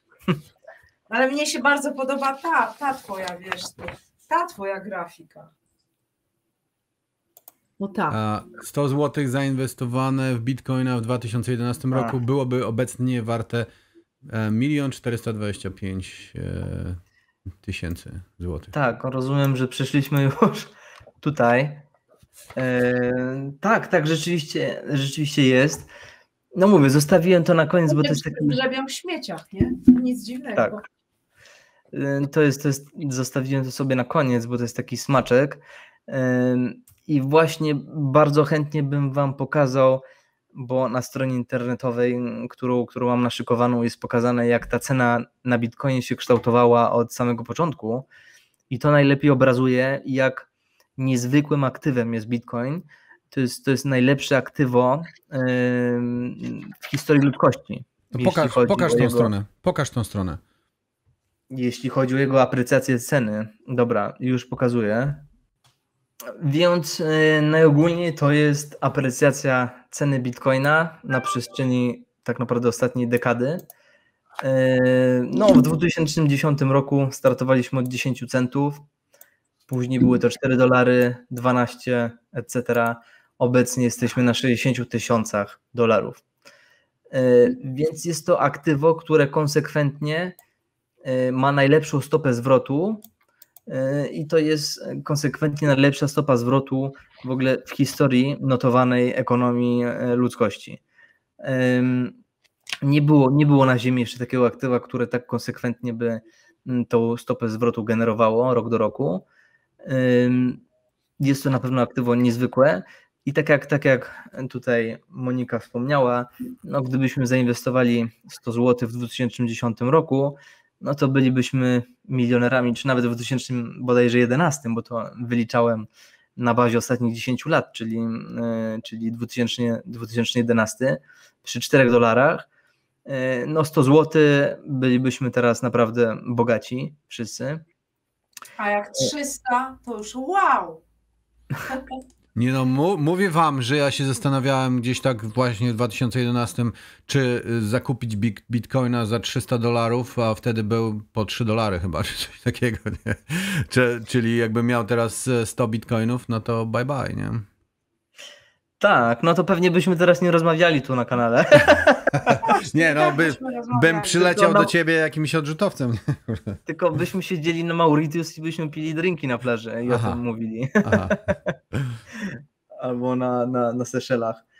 No tak, natomiast słuchajcie, ta stopa zwrotu, oczywiście tak jak widać tutaj, ona zmniejsza się, no to jest rzecz oczywista, no im to aktywo staje się większe, tym jego stopa zwrotu staje się mniejsza.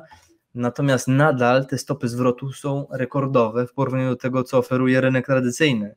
Wiecie, no, rynek akcji, obligacji czy też walut, surowców, no to są stopy zwrotu rok do roku rzędu kilkunastu, kilkudziesięciu procent maks. I to jak dobrze pójdzie. E, więc, więc wiecie, no, no stopa zwrotu właśnie rzędu 400-500%, no to jest, to jest wow, tak? Tylko, Szczególnie, czy, że... tylko Luka, czy już nie będzie takiej korekty, jak była w maju i w czerwcu? Pamiętam, jaki byłeś zdenerwowany, jak pamiętam, jak żeśmy rozmawiali wtedy, wiesz, to, to, bo to ciebie zaskoczyło, bo to każdego zaskakuje, prawda? Nikt się nie spodziewa. Tak. A rynek jednak jest wrażliwy na sugestie i na to, że ktoś może sobie wypreparować zjazd, tak, ceny. Jeden głupi komentarz powoduje panikę, ucieczkę, więc możemy do tego przejść teraz.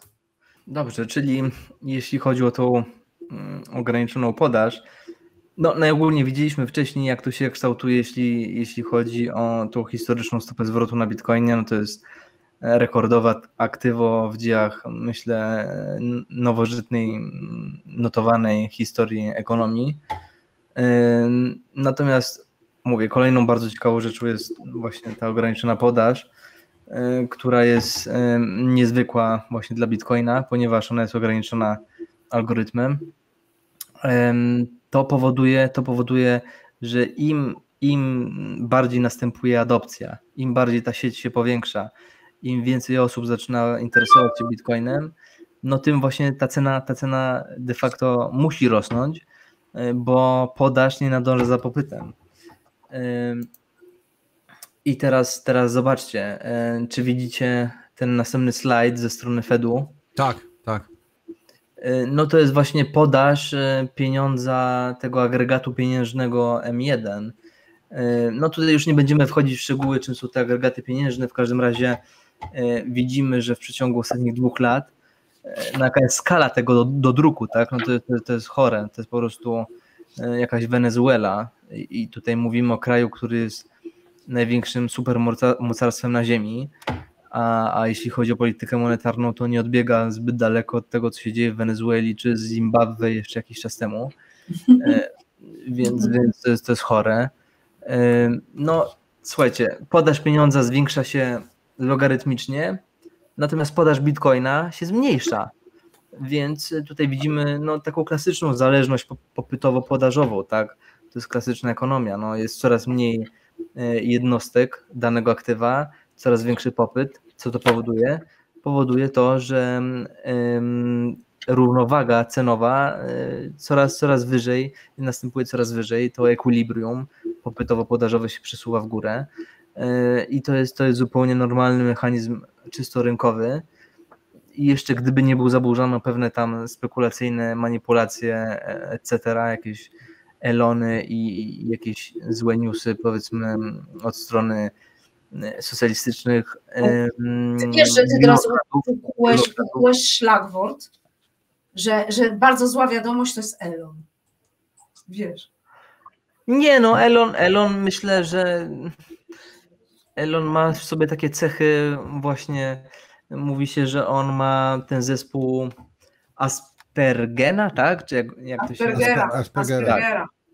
Więc on nie za bardzo, nie za bardzo kuma pewne, pewne, pewne rzeczy, nie za bardzo rozumie ludzkie emocje i, i chyba sobie nie zdawał sprawy, że mówiąc to, co mówił, wiele osób zrażał, mimo tego, że on jest wielkim zwolennikiem Bitcoina, on sam zainwestował własne środki w to on sam namówił swój zarząd e, Tesli do tego, żeby zainwestował gigantyczne, bo półtora miliarda dolarów wolnego cashu zainwestować w takie nowe aktywo, młodziutkie, no to jest naprawdę krok bardzo odważny.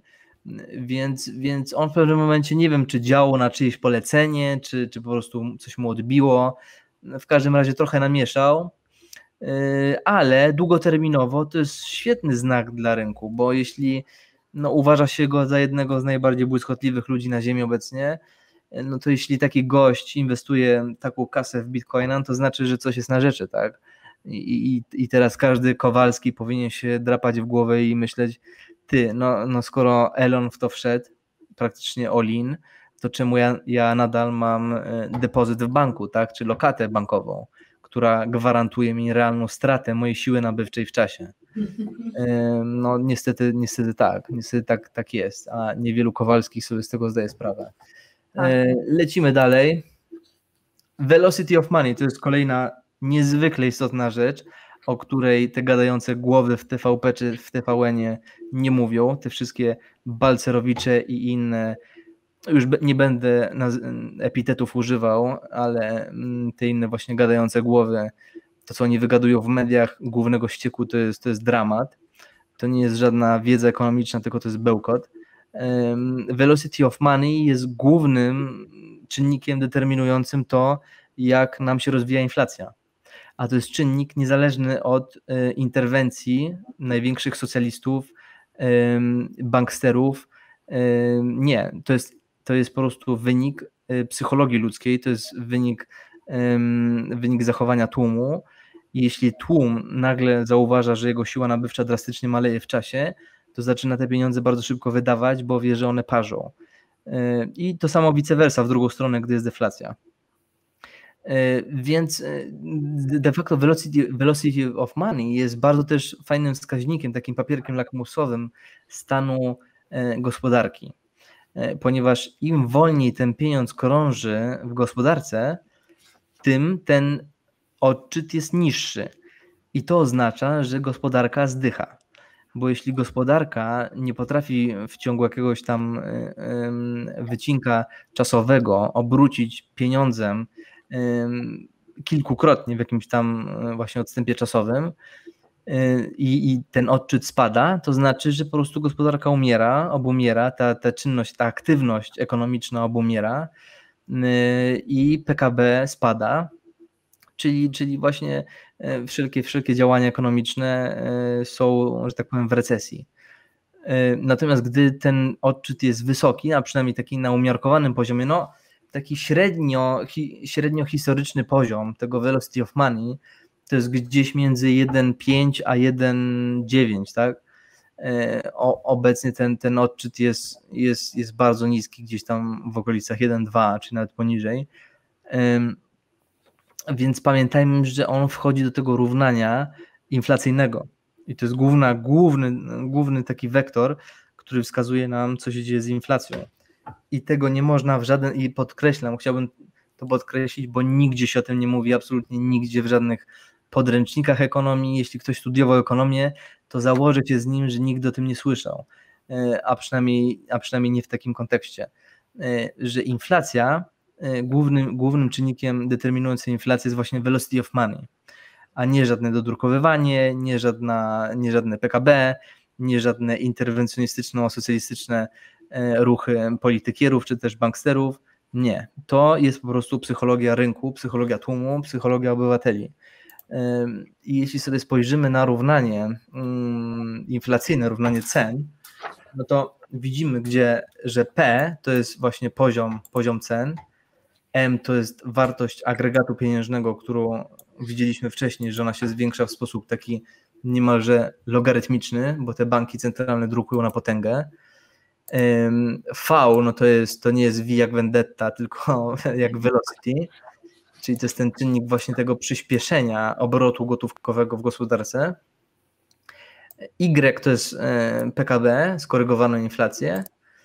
I jeśli te dane, to równanie sobie przyłożymy yy, odnośnie danych obecnie z, z gospodarki Stanów Zjednoczonych, no to jeśli przyjmiemy za ten poziom e, velocity M2 i, i agregatu pieniężnego M2, no to podstawiając te właśnie, te właśnie wszystkie dane i, i realny wskaźnik przyrostu PKB w Stanach Zjednoczonych, no to otrzymujemy e, średni poziom właśnie tego właśnie przy przyjęciu średniego poziomu velocity na poziomie 1,7, to otrzymujemy inflację na poziomie no wręcz niebotycznym, bo 78% e, rok do roku, tak? E, więc teraz nam się mówi, że ta inflacja jest gdzieś tam poniżej, nie wiem, 10%, 5%, obojętnie, bo, to, bo to, są, to są metryki całkowicie zakrzywione i, i, i nierealne. Natomiast jeśli byśmy właśnie obrotem gotówki, tym velocity of money wrócili do średniej historycznej, tej 1,7, no to wtedy zaczną się problemy, bo wtedy bankierzy, ci banksterzy centralni po prostu wymknie im się ta inflacja spod kontroli, nie będą mieli żadnego, żadnego argumentu do tego, żeby się jej przeciwstawić. To będzie samo nakręcająca się spirala, mm, spirala inflacji, spirala długu, która już teraz wymyka się spod kontroli, ale, ale to, co, to, co się stanie niebawem, e, przerośnie wszelkie oczekiwania, myślę, wszystkich tych wybitnych ekspertów występujących w głównych mediach mainstreamowych, tak zwanych. A jak, jak e, myślisz, jak szybko to się może stać? To jest, to jest, e, wiesz, to jest mechanizm behawioralno-psychologiczny, więc żaden ekonomista ci nie odpowie na to pytanie, bo nikt tego nie wie. E, to czasem może nastąpić błyskawicznie, kwestia mhm. kilku kwartałów, czyli tak naprawdę pół roku, o rok, dziewięć miesięcy i już to może nastąpić. Czasem to postępuje bardzo wolno. To wszystko mówię, zależy od zachowania tłumu, tak od reakcji tłumu, od reakcji zwykłych Kowalskich. i naprawdę to może pójść w każdą stronę. Dlatego żaden ekonomista ci na to nie odpowie. Bardziej psycholog, myślę, by tutaj mógł się pokusić o jakąś, o jakąś predykcję. Ale mówię, to co się moim zdaniem nieuchronnie zbliża, no to jest, to jest wielki reset y, obecnego poziomu zadłużenia na świecie. I co wtedy będzie? Co wtedy będzie? Stagflacja? Znaczy, stagflacja jest zjawiskiem, w którym gospodarka, rozwój PKB, czyli rozwoju y, aktywności gospodarczej w kraju, de facto utrzymuje się na, na poziomie bliskim zeru, czy tam lekko negatywnym. No, najogólniej właśnie jest stagnacja, jeśli chodzi o rozwój, a inflacja, jeśli chodzi o przyrost prawda, e, cen e, na półkach sklepowych. Czyli niczego nie można kupić, bo wszystko jest ultra drogie, tak? Mając pieniądze nie możesz kupić niczego. Inaczej, nie, inaczej. Wszystko drożeje, a twoja płaca jest na niezmiennym poziomie. Więc realnie w ciągu kilku lat tracisz i to, i to dość mocno, tak? I myślę, że z tym mamy do czynienia obecnie, bo jeśli właśnie odsuniemy na bok gdzieś te zakrzywione wskazania tych głównych urzędów, urzędów zakłamania społecznego, czyli GUS, etc. Na urzędy zakłamania społecznego. Tak, no bo to są, to są urzędy, które są nastawione na to, żeby mm, okłamywać naród, e, społeczeństwo e, i tyle, to jest kropka. Natomiast przeciwdziałanie skutkom takiej inflacji jest w obecnych warunkach makroekonomicznych niemożliwe, szczególnie jeśli chodzi o Stany Zjednoczone. Bo to, że w Polsce stopy procentowe podskoczą do bardzo wysokich poziomów, to tego no, absolutnie mm, nie wykluczam, a wręcz, wręcz oczekuję, że w najbliższych latach stopy procentowe podskoczą do, do poziomów bardzo wysokich, mm, tak jak to miało miejsce mniej więcej w, w Turcji, czyli na przestrzeni ostatnich lat Turcja też miała dość niskie stopy procentowe, ale na skutek tam ataku na ich walutę, no taki atak spekulacyjny może się wydarzyć na polskiej walucie w każdej chwili, więc to nie ma co tego wykluczać. Tam akurat miały miejsce do czynienia takie czynniki geopolityczne, ale, ale, ale ta rada, rada e, turecka musiała podnieść drastycznie, drastycznie stopy procentowe do poziomu około 20%, e, żeby przeciwstawiać się skutkom inflacji.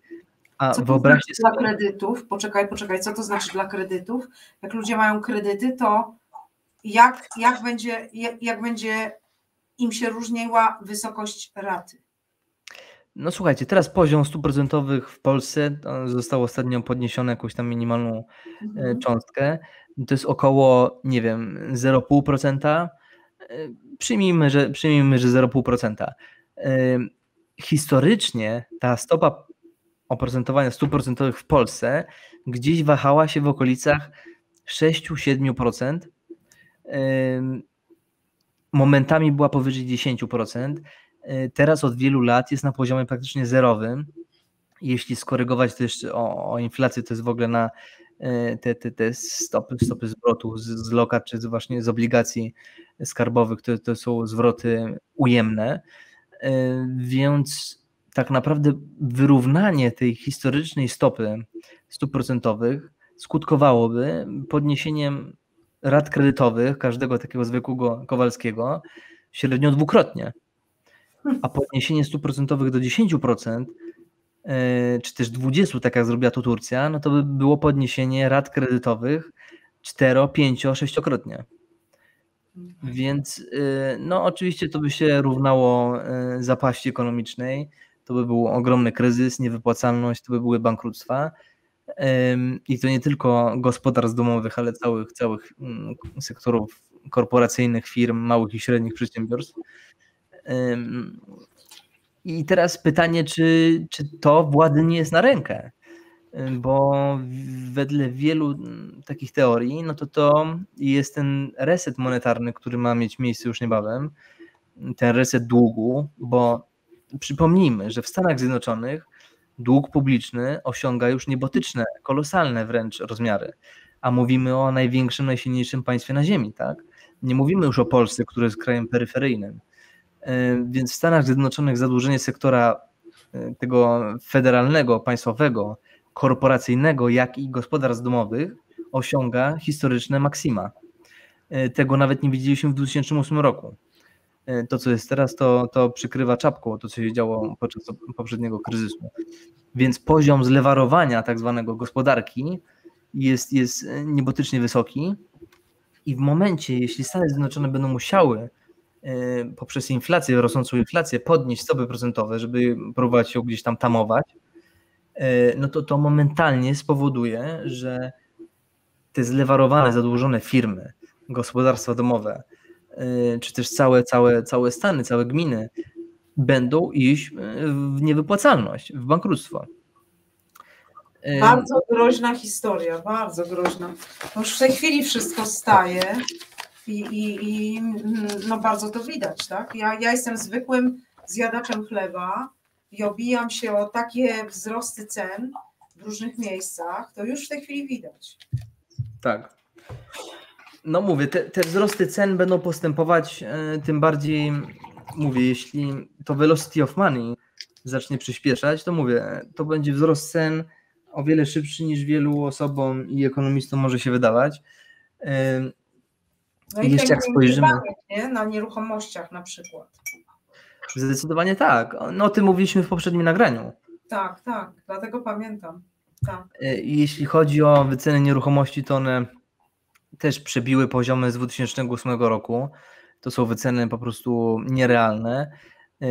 To samo jeśli chodzi o rynek akcji. Jeśli chodzi o rynek akcji w Stanach, no to większość spółek jest notowana na takich wycenach price to earnings, price to book value, czyli, czyli wycena do, do zysków, do, e, do, do, do wartości księgowej. Biją wszelkie historyczne, historyczne rekordy. I to, I to mówię, nie poparte niczym, poparte tylko dodrukiem pieniądza sztucznym, poparte y, sztucznym zaniżaniem stóp procentowych i, i sprawianiem, że kredyt staje się wyjątkowo dostępny i tani. Więc następna bańka, która pęknie, no to będzie tą bańką ostateczną, resetującą cały ten fałszywy system monetarno-finansowy, w którym się znajdujemy. Ale mówię, to odsyłam do poprzedniego nagrania, w którym tak. omawiamy to dużo szerzej.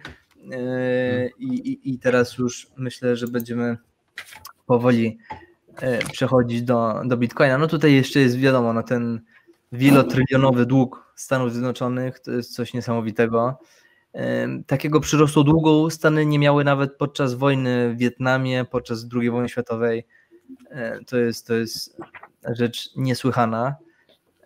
No i, i teraz w kongresie i w senacie amerykańskim debatuje się o tym, żeby jeszcze podwyższyć ten limit długu publicznego i oni będą to podwyższać w nieskończoność. Luka, oni zawsze podwyższają w nieskończoność. Jak ja tutaj jestem, to pamiętam, że właśnie w końcu września, na początku października, kiedy trzeba zatwierdzić budżet na następny rok, bo budżet Stanów Zjednoczonych trwa od września do września, nie?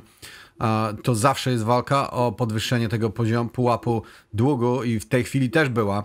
Jest e, e, do grudnia, chyba do 31 grudnia zwiększono e, pułap, nie pamiętam już w tej chwili na ile, ale, ale zwiększono tylko tak tymczasowo. Nie? Oni zawsze tak tymczasowo zwiększają, zwiększają, zwiększają i tak zostaje. Nie? No to jest typowa retoryka socjalistów, tak? Więc tutaj nic w tym kontekście się nie zmienia. No ten, ten slajd tutaj nam pokazuje e, prze, przewartościowanie rynku nieruchomości amerykańskich. Tutaj mamy poziom z 2008-2007 roku, jak to pękało wszystko, a tu jesteśmy obecnie dzisiaj. Więc to jest po prostu, e, no to są jakieś jaja. E, to jest, to jest wycena tak naprawdę amerykańskich obligacji ich, ich, ich rentowności, czyli ich cena de facto idzie w górę, bo to jest odwrotnie skorelowany wykres. Natomiast to jest 30-letni trend, który niebawem się odwróci. No i to będzie powodowało właśnie to, to e, pękanie bańki, bańki na rynku długu. No to jest Schiller e, ratio, czyli, czyli właśnie mm, stosunek ceny takiej średniej indeksowej ceny spółek amerykańskich do ich zarobków i już przebiliśmy poziomy no, z, Black, z Black Tuesday, z wielkiego kryzysu z lat 30. 30. Tutaj to samo mamy, no właśnie szkoda, że ta, ten slajd się nie odpala, bo tutaj byłoby to o wiele lepiej widoczne. Natomiast ten wykres to jest jeszcze z początku tego roku, obecnie jesteśmy gdzieś, gdzieś tutaj, czy gdzieś o wiele wyżej, e, więc to są naprawdę, to jest cyrk, jeśli chodzi o, to jest, to jest indeks S&P 500, 500 największych amerykańskich korporacji notowanych na giełdzie, e, więc to wszystko jest wywindowane w kosmos i czeka po prostu na, na, na kolejną korektę, na kolejny kryzys. Tymczasem coś, coś pozytywnego, no to z drugiej strony mamy e, Bitcoina, do, do którego właśnie wracamy, czyli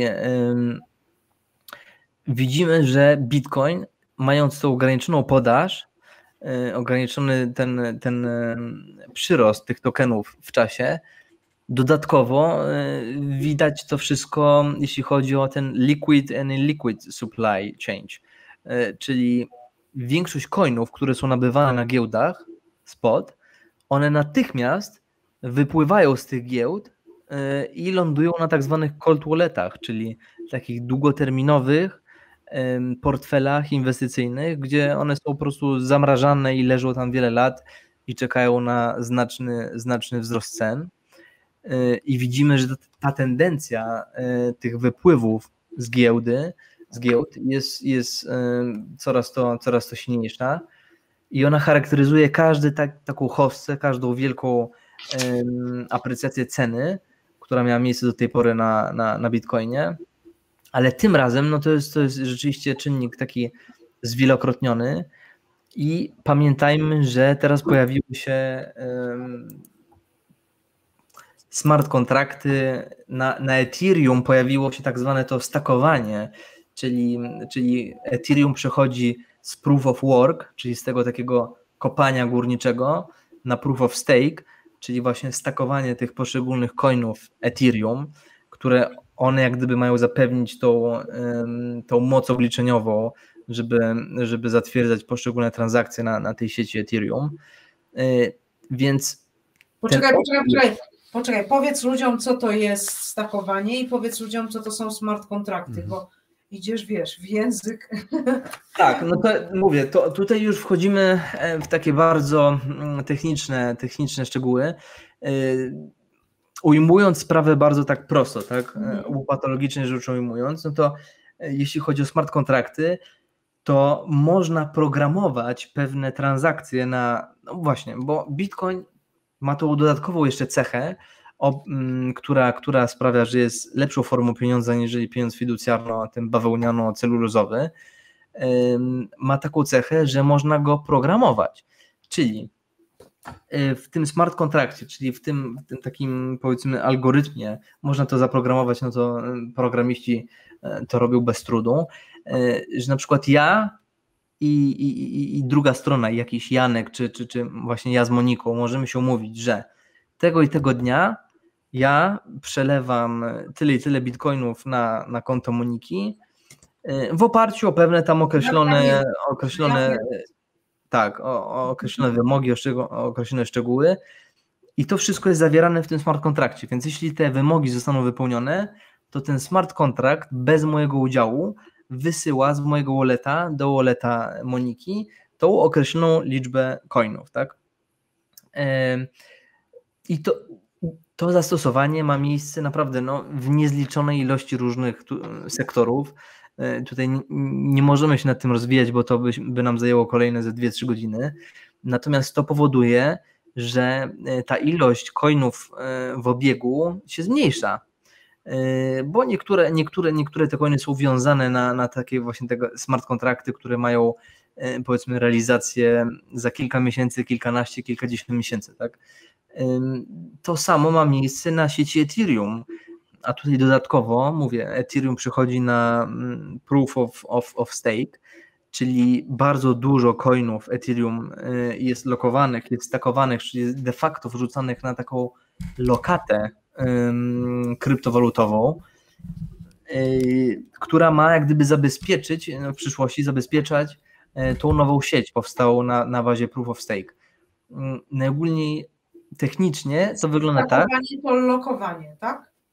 Tak, technicznie to wygląda tak, że jeśli masz 10 etherów, ty je wrzucasz na ten proof of, e, of stake Ethera, na ten Ether 2.0 i najogólniej dostajesz za to oprocentowanie.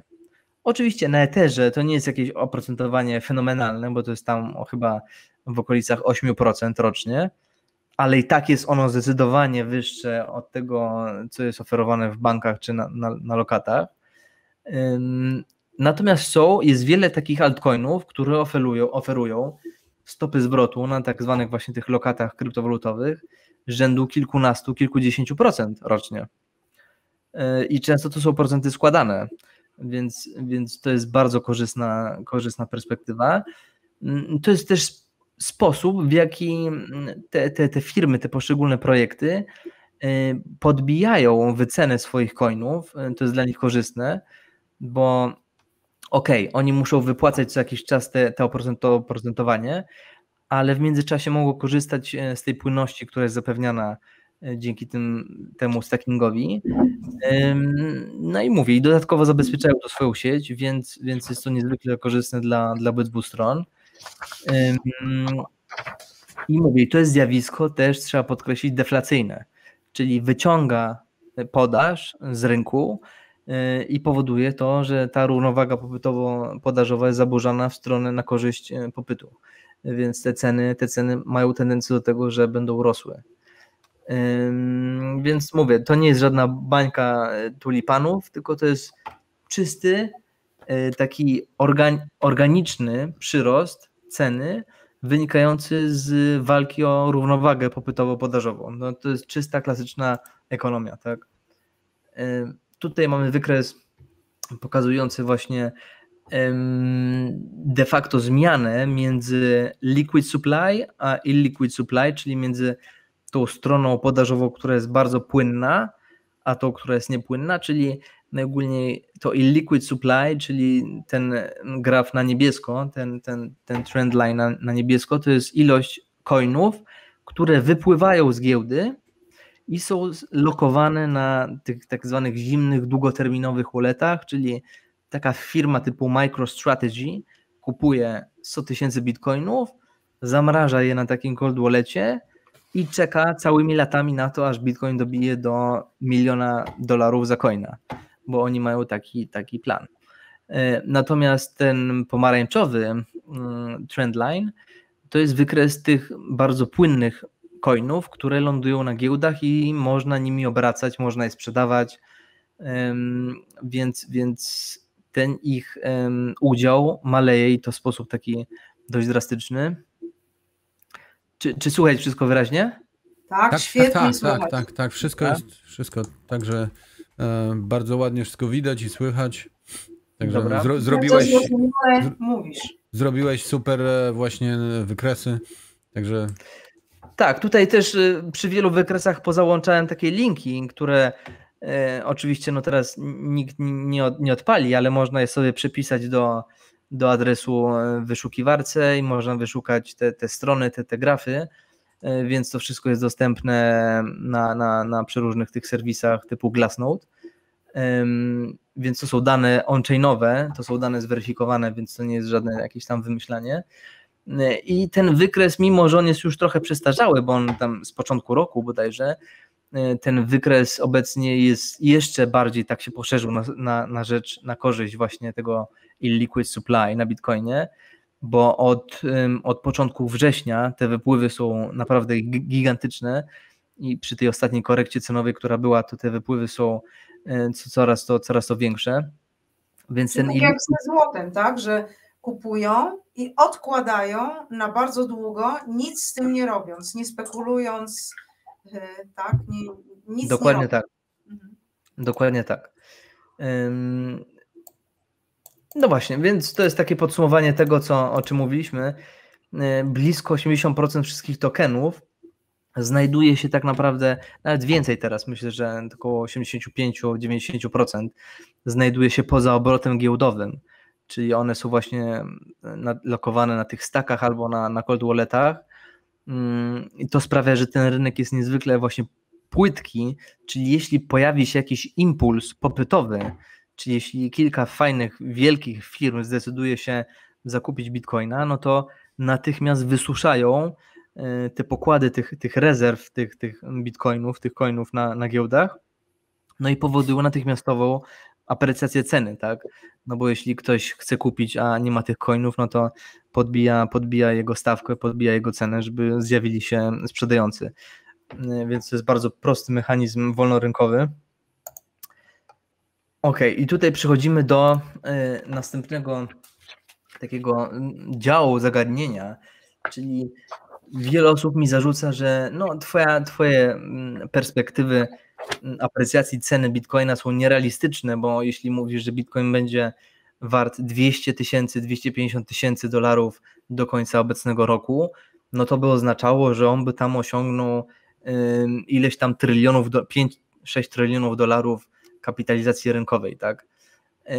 Otóż moim zdaniem to jest bardzo realne, ponieważ jeśli spojrzymy na wszystkie aktywa, które są obecnie tradowane na, na, na rynkach finansowych na Ziemi, no to rynek obligacji, tak jak wcześniej wspominałem, jest gigantyczny. To, są, to jest 300 trylionów dolarów, a w większości to są obligacje, które dają bardzo nikłą stopę zwrotu, a wręcz często negatywną, bo jeśli to skorygujemy o inflację, no to rzeczywista stopa procentowa jest ujemna na tych obligacjach. Jeśli chodzi o akcje, no to na przykład na GPW ostatnio, w ciągu ostatniego roku, to ten przyrost był bardzo mizerny, a, a Bitcoin zrobił chyba ponad od, od początku roku, nie wiem, 100%, 100% tak, 150%.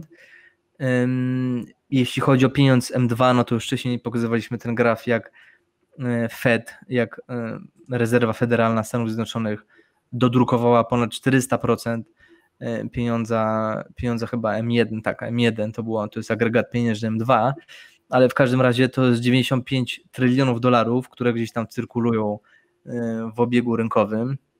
Są też nieruchomości, tak? Nieruchomości, tutaj akurat wzięliśmy pod uwagę nieruchomości komercyjne, które są obecnie w obrocie, czyli, czyli nie nieruchomości takie mieszkaniowe, e, nie nieruchomości, które, które gdzieś tam wynajmuje jakiś tam Kowalski, tylko właśnie nieruchomości pod obrót taki komercyjny, instytucjonalny i mniej więcej na świecie obecnie wynosi to 50 trylionów dolarów, no to jest taka bardzo, bardzo konserwatywna e, estymacja, ale tego się trzymajmy.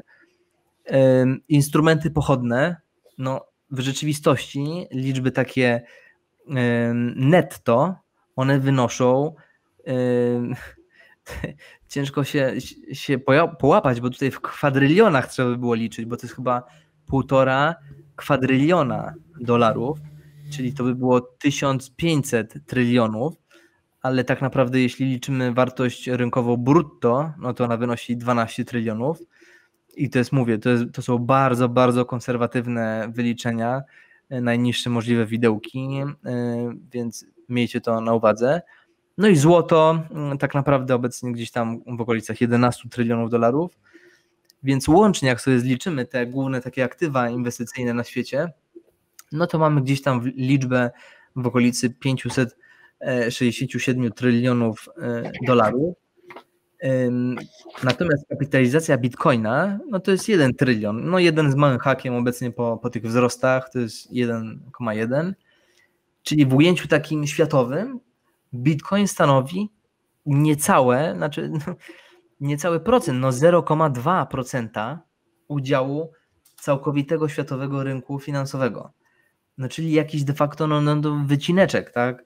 E, to na wykresie nawet by nie dało się tego mm, takim kołowym przedstawić, no bo to, to by była kreseczka niewielka. E, więc przyjmując założenie, że teraz aprobowane są przez SEC, czyli przez ten e, Security Exchange Commission w Stanach, ten oficjalny organ odnośnie giełd, obrotu giełdowego. Jeśli oni przyjmą te ETF-y na Bitcoinie i, i wszelkie korporacje, fundusze hedgingowe, fundusze emerytalne będą mogły alokować jakieś te swoje rezerwy kapitałowe w Bitcoinie, to możemy założyć, że jeśli wiemy z tego, co widzieliśmy wcześniej, że Bitcoin generuje średnio na przestrzeni ostatnich 10 lat 400% stopy zwrotu rocznie, no to taki fundusz emerytalny, który generuje stopę zwrotu dla swoich emerytów rzędu 8-10%, no to jest jakiś żart. No więc oni wszyscy będą ładować się, a przynajmniej, no mówię nie o całym kapitale, ale przynajmniej częściowo, w bitcoina, bo to jest najlepsze aktywo pod względem tak, tak zwanego sharp ratio, a to jeszcze niebawem do tego dojdziemy, co to jest to sharp ratio. oni będą alokować po prostu swoje rezerwy kapitałowe e, w to aktywo, które generuje tak wysokie stopy zwrotu i to systematycznie od wielu lat. Więc to założenie, że ten 1% kapitału spłynie do Bitcoina jest też niezwykle konserwatywne, ale okej. Okay. Dla, dla takiego e, procesu myślowego przyjmijmy, że, że to jest 1% kapitału. No więc nawet gdyby 1% kapitału z tych 560 trylionów dolarów spłynęło do Bitcoina, to by się okazało, że nagle jego kapitalizacja no, wystrzeli w kosmos, tak? I, jest jeszcze jedna rzecz, którą e, wiele osób nie, nie rozumie. Jeśli na, mamy rynek, który ma 1 trylion dolarów kapitalizacji, tak jak Bitcoin obecnie, i jeśli wstrzyk, wstrzykniemy do niego bardzo szybko 2 tryliony, to to nie oznacza wzrost razy 2 czy tam razy 3, jeśli chodzi o cenę danego aktywa, bo to, tak jak wspomnieliśmy wcześniej, to aktywo jest niezwykle mało płynne, czyli jest jego mało na rynku, a kapitalizacja e, liczy się e, względem ostatniej transakcji, które jest zawierana na rynku, razy ilość coinów obecnych ym, ogólnodostępnych na, na, na świecie, tak? Czyli wstrzyknięcie tych 5-6 trylionów dolarów, które spłyną z tych innych aktywów do Bitcoina, może spowodować 10, 20, 30-krotny wystrzał ceny, bo tak jak mówię, ilość bitcoinów na giełdach jest bardzo, bardzo mocno ograniczony. Obecnie na giełdach szacuje się, że jest około 3 milionów czy 4 milionów bitcoinów, więc, więc po prostu ten zastrzyk gotówki, która spłynie z tego sektora finansowego, no to będzie fala tsunami, tak? Fala tsunami, która wywinduje tą cenę e, w kosmos. Nie wiem, czy to się stanie w tym cyklu, pewnie w następnym, ale długoterminowo, w perspektywie 10 lat, no to jest niemalże, niemalże pewne. Luka, czyli jak myślisz, kiedy Bitcoin osiągnie milion dolarów? Myślę, że w następnym cyklu, czyli za 4 lata. Aha. No myślę, że, myślę, że przebije milion dolarów za 4 lata. Myślę, że będzie wart nieco więcej. Mm, no i z tendencją oczywiście, oczywiście wzrostową. To też będzie zależeć od tego, jaka, jaka będzie inflacja, jaki będzie dodruk e, pieniądza, ale myślę, że ta, ten, ten, ten czynnik się nie zmieni, więc, więc no oczekuję w perspektywie, mówię, 5, 6, 10 lat, myślę, że Bitcoin będzie wielomilionowym aktywem. Smart no money już tu jest. Tak, dokładnie tak. Dokładnie tak. Poczekajcie, jeszcze teraz y, przejdziemy na stronkę, bo tam mam właśnie kilka informacji jeszcze do dodania. Tak, i wracając do tego, co wcześniej mówiłem, to Sharp Ratio, które obiecałem pokazać, y, to jest takie bardzo no, dość skomplikowane wyliczenie takie finansowe, które stosują wielkie fundusze hedgingowe, inwestycyjne y, celem dywersyfikacji swoich aktywów. Najogólniej chodzi o to, że obliczamy zmienność danego aktywa, czyli jego takie swingi cenowe, jego górki dołki, względem mm, tego, jak on w czasie e, zyskuje e, na, na, na, jego, na swojej cenie, tak? jaką stopę zwrotu e, nam daje. No i widzimy Bitcoin to jest ten wykres na brązowo powiedzmy, tak? Jestem daltonistą, więc nie wiem jaki to jest kolor, ale okej. Okay. Nie, no nie jestem daltonistą, nie wiem jaki to jest kolor, taki troszkę podejrzany, ale dobrze. Tutaj mamy akcje S&P 500, które są na niebiesko. Tutaj mamy złoto, które jest na, na taki żółtawy, złoty kolor. I tutaj mamy nasze te niesławne e, obligacje skarbowe Stanów Zjednoczonych. E, więc to Sharp Ratio pokazuje nam właśnie tą stopę tą korelację między zmiennością, czyli de facto ryzykiem takim krótkoterminowym danego aktywa, a jego długoterminową stopą zwrotu. Tutaj akurat ten wykres zakłada 5-letnią stopę zwrotu, czyli to Sharp Ratio w wykonaniu Bitcoina jest prawie że 2, co jest naprawdę no, wynikiem niezwykłym na rynku finansowym, bo mówię, większość akcji nie przekracza poziomu 1 notowanych na giełdzie amerykańskiej. Złoto to nie przekracza poziomu gdzieś tam 0,5-0,6 no, o tych obligacjach to już nawet nie chcę wspominać, bo to jest dno i wodorosty. Mm, mówię, obligacje są gwarancją, gwarancją straty siły nabywczej swoich inwestycji, jeśli oczywiście inwestujemy w nie krótkoterminowo, a nie gdzieś tam spekulacyjnie. E, więc to Sharp Ratio jest zdecydowanie na korzyść Bitcoina i wszystkie fundusze inwestycyjne, fundusze emerytalne, one to widzą. Mają analityków, którzy to widzą. I jeśli widzą, że Sharp Ratio jest na tak wysokim poziomie w stosunku do e, S&P 500 i ta korelacja rzeczywiście się odkleja, no to oni po prostu będą zmuszeni inwestować w Bitcoina, bo inaczej, jeśli za rok, za dwa, za trzy ten Bitcoin znów wystrzeli, to oni stracą pracę, bo ich mocodawcy, zarząd powie, ej, stary, dlaczego nie kupiłeś Bitcoina, mimo że jego Sharp Ratio był dwukrotnie wyższy od indeksu akcji, E, i zapewnił czterokrotną stopę zwrotu względem właśnie naszego pakietu akcji standardowego. E, czemu tego nie zrobiłeś, mimo że zarządzasz kapitałem naszych tutaj akcjonariuszy, tak? I de facto przegapiłeś ogromną szansę na, na aprecjację ceny, na aprecjację naszych tutaj, naszego funduszu. Więc ci ludzie będą zwalniani po prostu, jeśli będą dinozaurami, którzy nie, nie, dostosują, do, nie dostosują się do tej zmiany technologicznej, to po prostu będą tracić pracę. Więc moim zdaniem w bardzo krótkim czasie zobaczymy tsunami, lawinę sektora korporacyjnego, który będzie płynął w kierunku kryptowalut, a szczególnie właśnie w kierunku bitcoina. Mm, I to wynika, mówię, to wynika e, z twardych danych finansowych, bo to Sharp Ratio to nie jest żaden wymysł żadnego spekulanta, to nie jest wymysł żadnego bitcoinowego szaleńca, tylko to, jest, to są dane makroekonomiczne, finansowe, które są stosowane na rynku akcji, na rynku właśnie, e, które stosują fundusze hedgingowe, inwestycyjne od dekad. Więc gramy w ich grę i w ich grze nawet e, bijemy ich na głowę. Więc, więc o tym chciałem powiedzieć.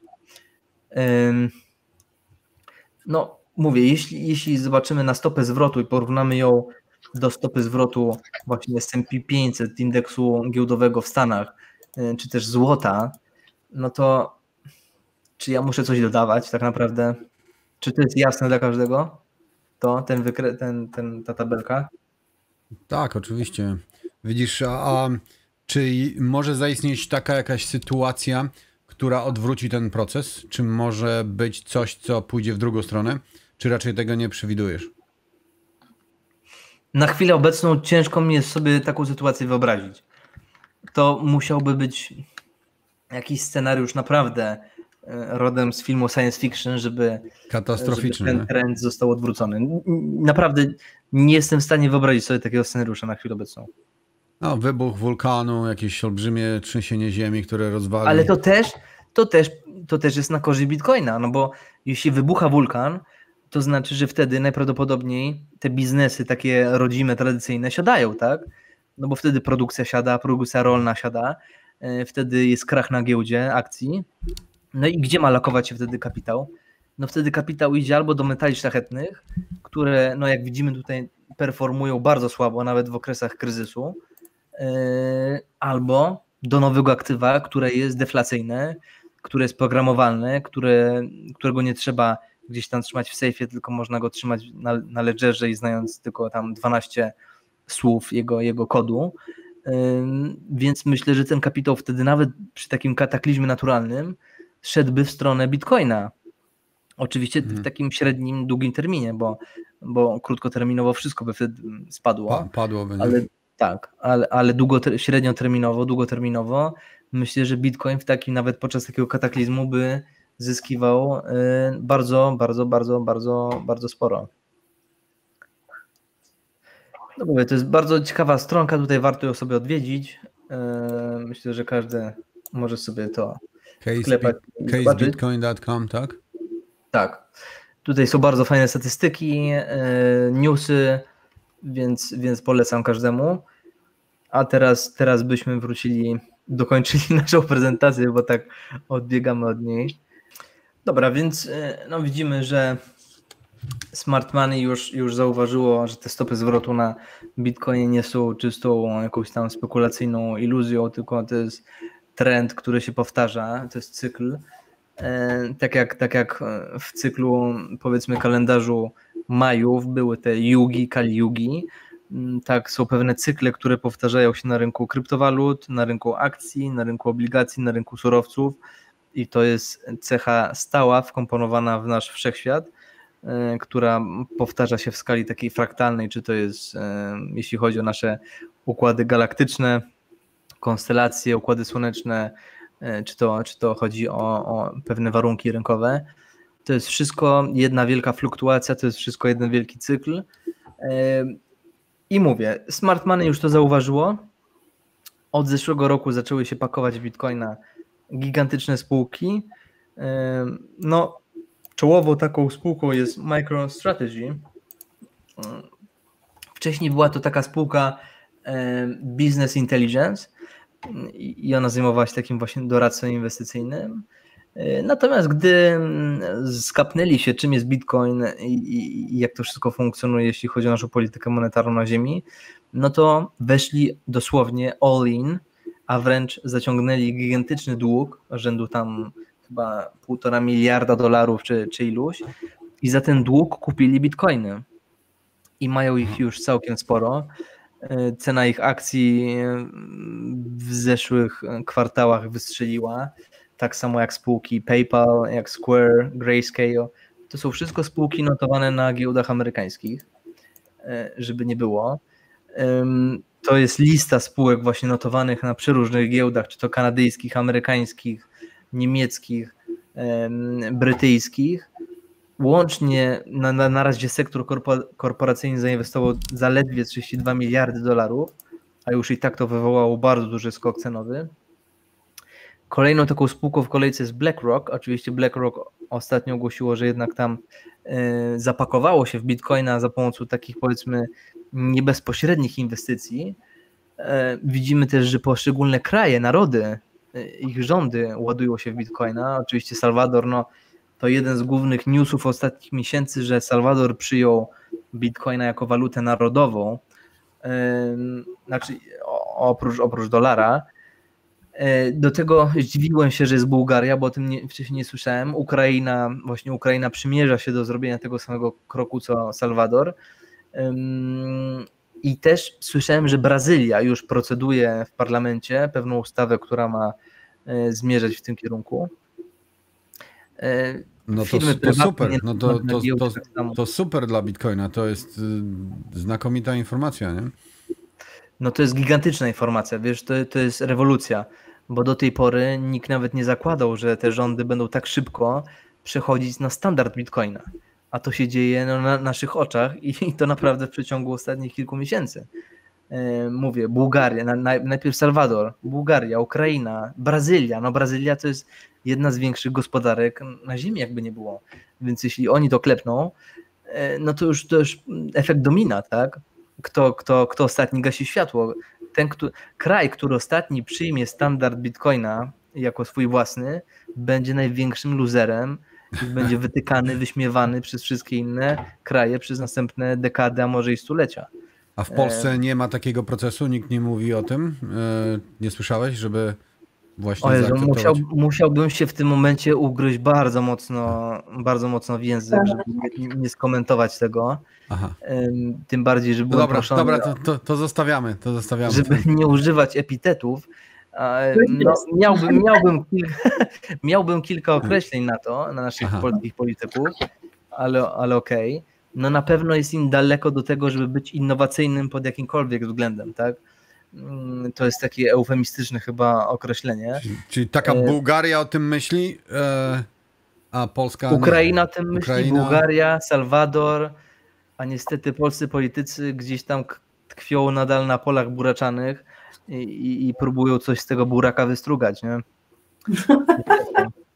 No niestety tak to wygląda. wiesz, za produkcji pieniędzy. Tak, no to jest niestety smutne. E, niestety przyszło nam e, żyć pod rządami takich, a nie innych ludzi. I, nie koncentruję się wcale na obecnej władzy, ale na, na tych ludziach, którzy przewijają się, te same gęby się przewijają od 20 paru lat w Polsce, od 30, więc nihil nowi, nic nowego. E, I, i oni, oni moim zdaniem wszyscy współpracują dla tych samych, dla tych samych włodarzy, którzy pociągają za sznurki. Więc, więc nie, myślę, że w Polsce nic się pod tym kątem nie zmieni. Ja rozmawiałem kiedyś z jednym z polityków e, uznawanych za takich antyestablishmentowych. On mi się przyznał, że inwestuje w e, bitcoina, w Ethereum, a gdy go zapytałem o to, dlaczego nie podnoszą tej sprawy e, na, na forum, na, na łamach mównicy sejmowej, dlaczego no, nikt o tym nie mówi, żeby reformować tą politykę monetarną, żeby żeby iść no, za tą nową technologią, to powiedział, eee, przecież nikt tego nie kuma, wyborcy tego nie zrozumieją e, i najogólniej argument polityczny dla niego był nijaki, miałki, tak? Mm, no cóż, jeśli ktoś kieruje się tylko i wyłącznie swoim gdzieś tam e, priorytetem, sukcesem politycznym, a nie dobrym kraju, no to no to cóż, no to że może rzeczywiście niech nic nie, nie no robi. Wie, większość z nich tak robi, także. No tak, tak, tak, tak. No są ludzie bez, bez honoru, bez kręgosłupa moralnego, ale mówię, nie ma sensu marnować tlenu na tych na te Właśnie. osobniki. Przejdźmy dalej, omawiajmy sobie fajną technologię. Mówię, e, ta technologia zwycięży niezależnie od tego, co zrobią politycy, niezależnie od tego, co zrobią ich tam mocodawcy, e, bo to jest technologia stworzona dla ludzi, e, przez ludzi i dla ludzi i myślę, że powolutku, ale jednak e, ludzkość się budzi. E, przy następnym kryzysie ludzie już totalnie przejrzą na oczy i zobaczą, że ten system jest nie do utrzymania. No i jeśli rzeczywiście ta, ta moim zdaniem ta, ta wartość taka już masa krytyczna została osiągnięta, no to następny reset nie posłuży tym, którzy chcą się nim posłużyć dla zniewolenia właśnie ludzkości, odebrania nam praw obywatelskich, ale posłuży właśnie do pójścia w, w stronę większej wolności. Czyli nie boimy się resetu. Nie, ja właśnie na niego czekam, bo to jest moim zdaniem to będzie okazja, okazja, żeby, żeby powiedzieć sprawdzam, powiedzieć szachmat i żeby ten system po prostu odsunąć do lamusa. E, dlatego, dlatego nagrywamy ten program, tak? Dlatego poszerzamy ludzką świadomość, żeby coraz więcej osób się tym interesowało, żeby, żeby przekazywali to pocztą pantoflową innym swoim znajomym, rodzinom. No i żebyśmy rośli w siłę, tak, z czasem. Tak jest. Tej siły już nie powstrzymają. Luka, bo większość programów na, na YouTubach czy tam gdzieś to właściwie straszy tym resetem finansowym, że to będzie kolosalny krach, tak jakby to było. Będzie. Ja wiem, Będzie, wiem, ale tak. że, że to jest coś strasznego, a tak naprawdę mm, e, z tego odrodzi się prawdopodobnie nowy system, który będzie dla ludzi, tak jak mówisz. Nie? Słuchajcie, no Feniks narodził się z popiołów, tak? No to samo musi się stać obecnie. Ten system musi zostać e, wypalony do gołej ziemi, żeby można było zacząć tworzyć coś nowego. I na to właśnie hmm. liczę że osiągniemy taki pułap świadomościowy jeszcze tuż przed tym resetem, że zaraz po tym resecie ludzie powiedzą: Nie, nie, zaraz, teraz gramy na naszych warunkach, a nie na waszych. E, I jestem święcie przekonany, bardzo głęboko w to wierzę, że tak się właśnie stanie. E, a Bitcoin jest jednym z narzędzi do tego, żeby, żeby właśnie tą świadomość poszerzać. No bo to jest taki, taki przykład bardzo namacalny, tak? Jak ten system jest skorumpowany, jak jest niewydolny, jak jest e, zły dla zwykłego Kowalskiego, a jak zwykła taka prosta technologia oparta o matematykę, tak, jest w stanie ten system wywrócić do góry nogami i oddać nam władzę, która od setek lat była nam odbierana. E, więc, więc mówię, bardzo mocno liczę na to, że ta technologia się przyczyni do tego skoku e, ewolucji świadomości.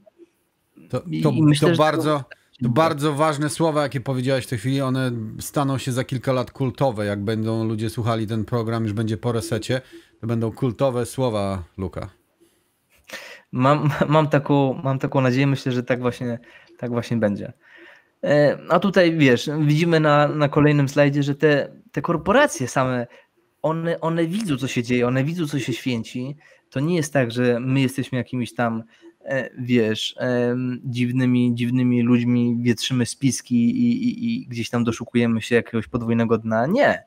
To największe korporacje w Stanach, w Europie e, widzą, co się dzieje i wchodzą, wchodzą w tą nową technologię. Czy to jest BlackRock, który oni zarządzają kapitałem potwornie wielkim 8 trylionów dolarów. I, i, I główny CEO mówi, że tak, że Bitcoin tutaj będzie, zostanie i że to jest fajne aktywo, że ma potencjał na to, żeby wyprzeć standard złota. I to samo robi Morgan Stanley, to samo robi George Soros. Zresztą zaraz to zobaczymy. E, no mówię, BlackRock, tutaj jest link. Oni, oni, już, oni już weszli teraz w niektóre takie instrumenty, które dają taką pośrednią ekspozycję na, na, na Bitcoina. Mówię, to jest kwestia czasu, aż te wielkie korporacje się zapakują po, po, po uszy a być może już to zrobiły, tylko jeszcze tego nie ogłosiły, bo teraz jeszcze jest, mają jeszcze tydzień na to, żeby ogłosić e, swoje bilanse za trzeci kwartał. E, fundusze emerytalne, fundusze, fundusze hedgingowe, e, niektóre już, już zaczęły to robić. Miliarderzy, ich, ich, ich firmy, Skybridge, mm, mówię, Goldman Sachs to samo, George Soros, Miliarderzy, no wiadomo, wiadomo, że Elon Musk się w to zapakował, sam to ogłosił w takim wywiadzie. Puścił Elona. Tak, ale on powiedział, że nie dość, że jego, jego te firmy się zapakowały, SpaceX i, i Tesla, ale on własne swoje środki prywatne ulokował też w dużej mierze w Bitcoina i Ethereum. On to powiedział w wywiadzie. E, ale do tego cała masa innych miliarderów, ja nie mówię o milionerach, mówię o miliarderach, miliarderów jest na Ziemi około teraz dwóch, e, trzech tysięcy i, spora już część z nich ma ekspozycję na bitcoina. Czemu, czemu ty nie masz, tak, drogi, drogi, drogi widzu? E, no, oni to ogłaszali już, już jakiś czas temu. Robert Kiyosaki w zeszłym roku głośno o tym rozprawiał.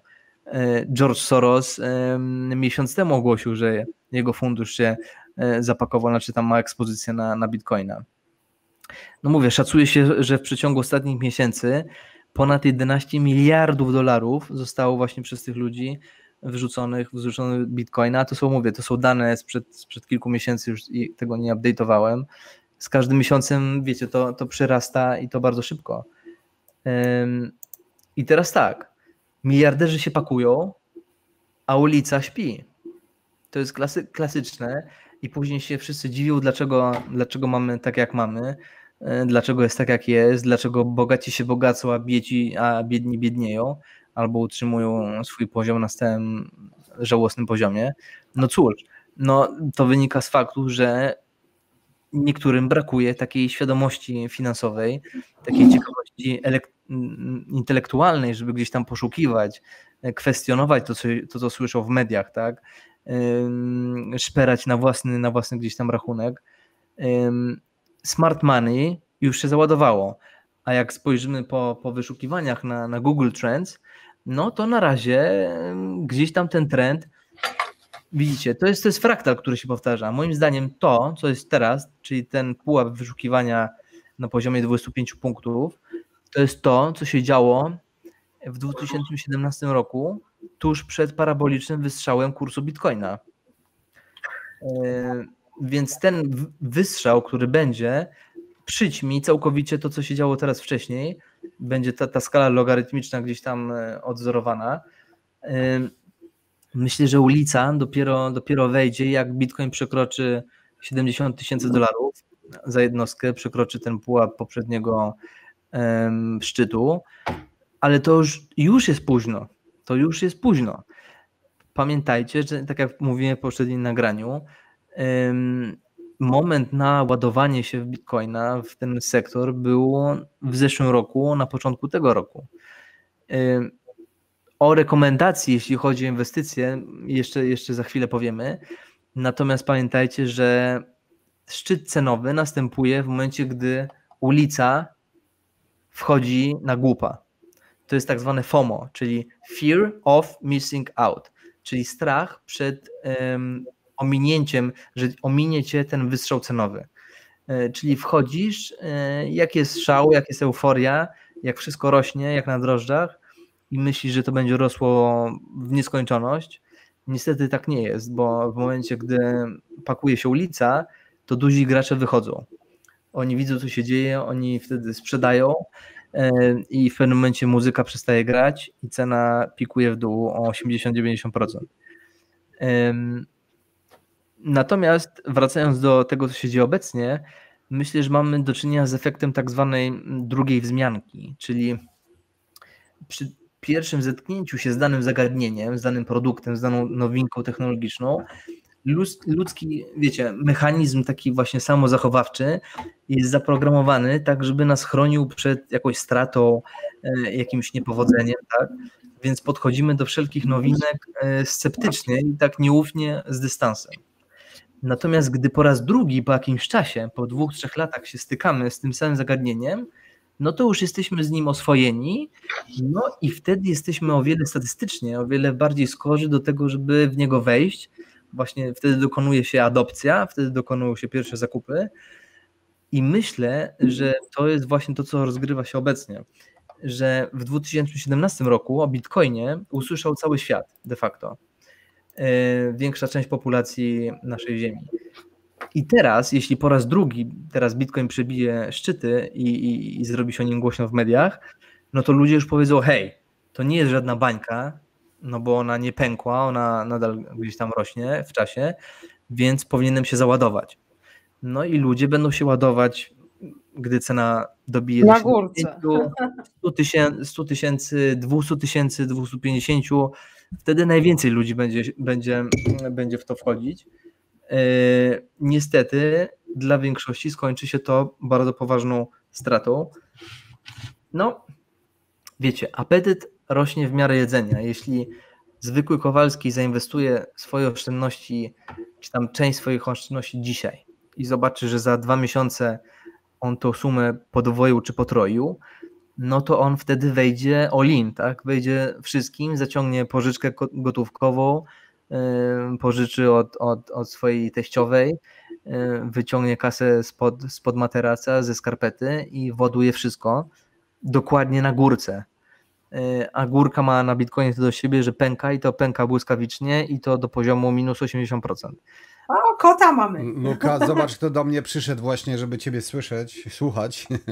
Oczywiście ona e, nie interesuje się o. Bitcoinem, ale e, skąd czasami, ty wiesz? czasami do mnie przysz, przychodzi, żeby mi tutaj towarzyszyć przy nagraniach, nawet na live'ach czasami przychodzi, ale nie no. pokazuje no, się. Wyczuwa, wyczuwa dobrą energię. Właśnie, właśnie. Przychodzi. No koty, koty mają taki szósty, szósty zmysł, więc pewnie, pewnie to jest to. Czy ten, czy ten slajd nadal dobrze widać? Tak, tak, widać go bardzo dobrze.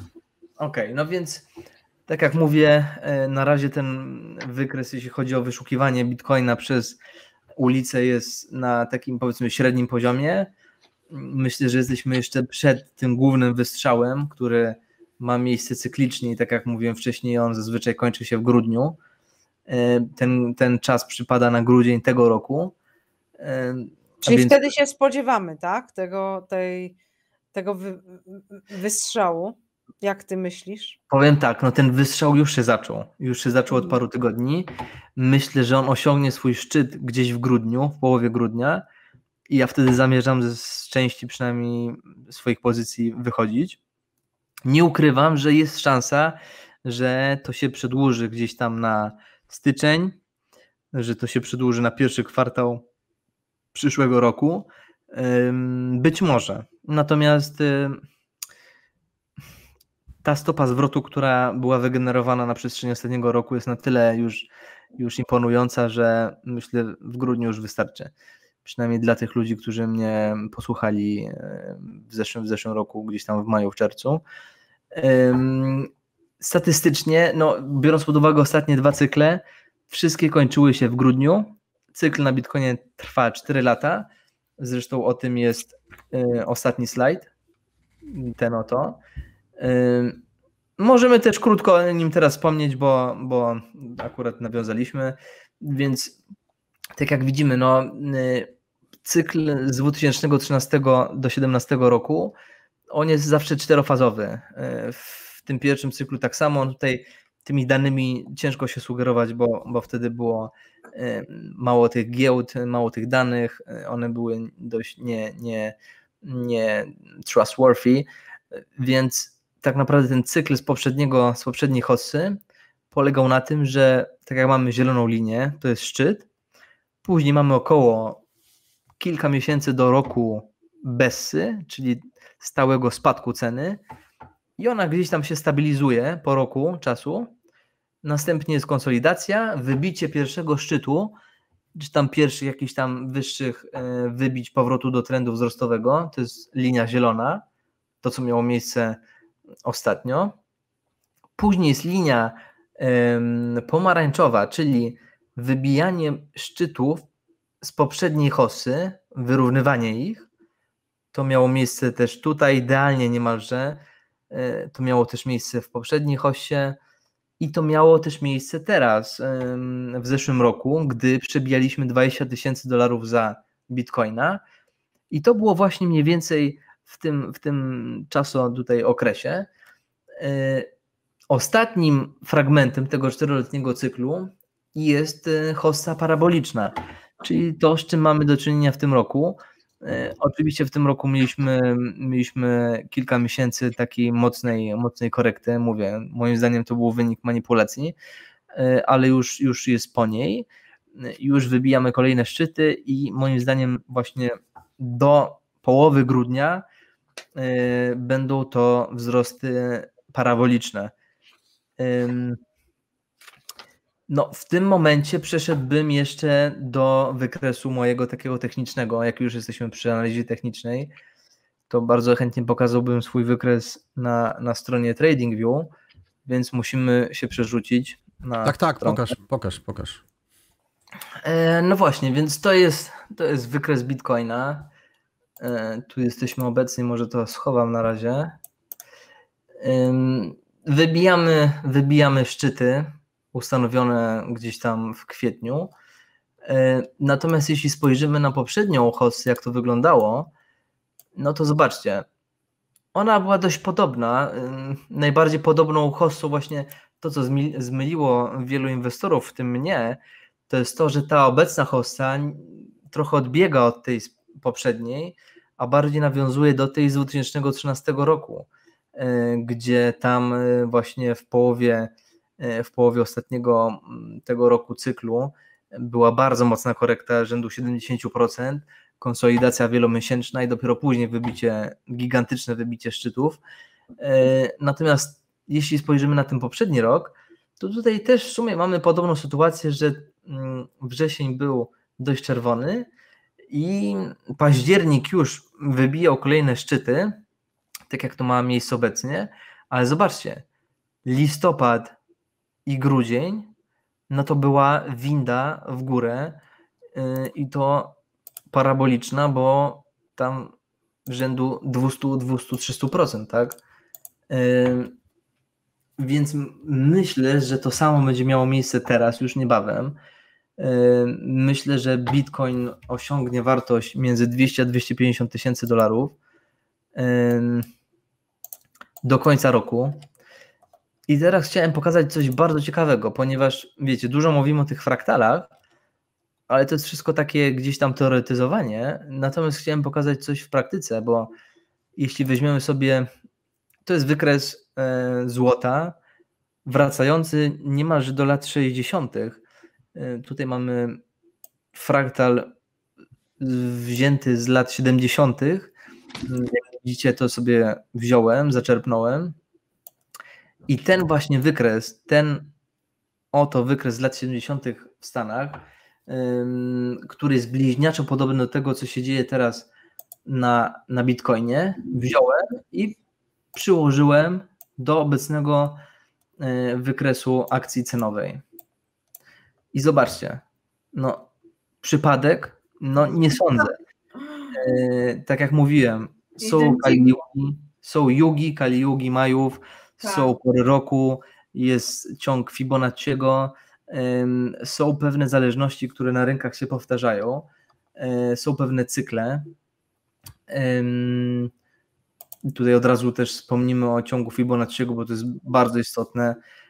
Pamiętajcie, że ten ciąg Fibonacciego zaczyna się 1, 1, 2, 3, 5, 8, 13, 21, 35, 55 i to będzie bardzo ważne, bo zaraz pokażemy jak te ciągi Fibonacciego powtarzają się też na rynkach finansowych.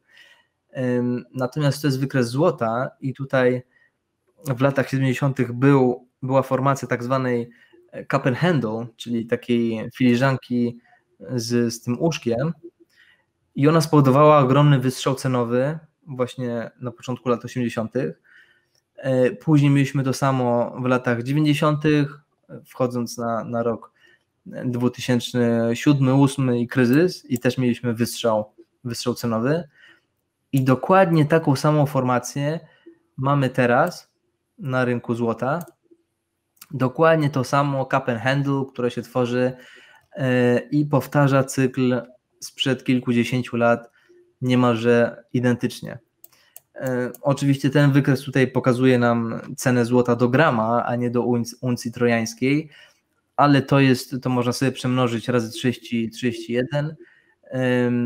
Tak naprawdę myślę, że cena złota, obecnie jak powtórzy się ten cykl, to jest wyrażone właśnie w uncjach trojańskich, to on osiągnie gdzieś wartość 3000 mm, dolarów za uncję trojańską, czyli gdzieś aprecjację ceny e, w okolicach 70%. E, oczywiście taki ruch na złocie mm, spowoduje to, że ruch na Bitcoinie będzie, będzie, będzie równie wielki, a być może, być może kilkukrotnie większy. I jeśli sobie przyłożymy ten fraktal y, z lat właśnie, e, przepraszam, tutaj 70. na złocie, to zobaczmy, on niemalże każdą korektę, każdy szczyt, no, odwzorowuje identycznie z tym, co się właśnie działo dzieje teraz na Bitcoinie. To są lata, to na fioletowo to jest właśnie fraktal y, z lat 70. na złocie. To, co się dzieje teraz, to jest tutaj z tyłu na, na wykresie. I zobaczcie, co nas czeka. Czeka nas jeszcze być może kilka dni, tygodni konsolidacji, a następnie paraboliczny wzrost. Y, no, akurat ten fraktal wskazuje na 300 tysięcy dolarów. Y, to jest tożsame, tożsame z tym, co Citibank, oni ogłosili swoją rekomendację e, dla Bitcoina i powiedzieli, że Bitcoin do końca chyba roku dojedzie do 318 tysięcy dolarów. To zresztą mamy na prezentacji. Tego roku? Tego roku, tak, tak, tak.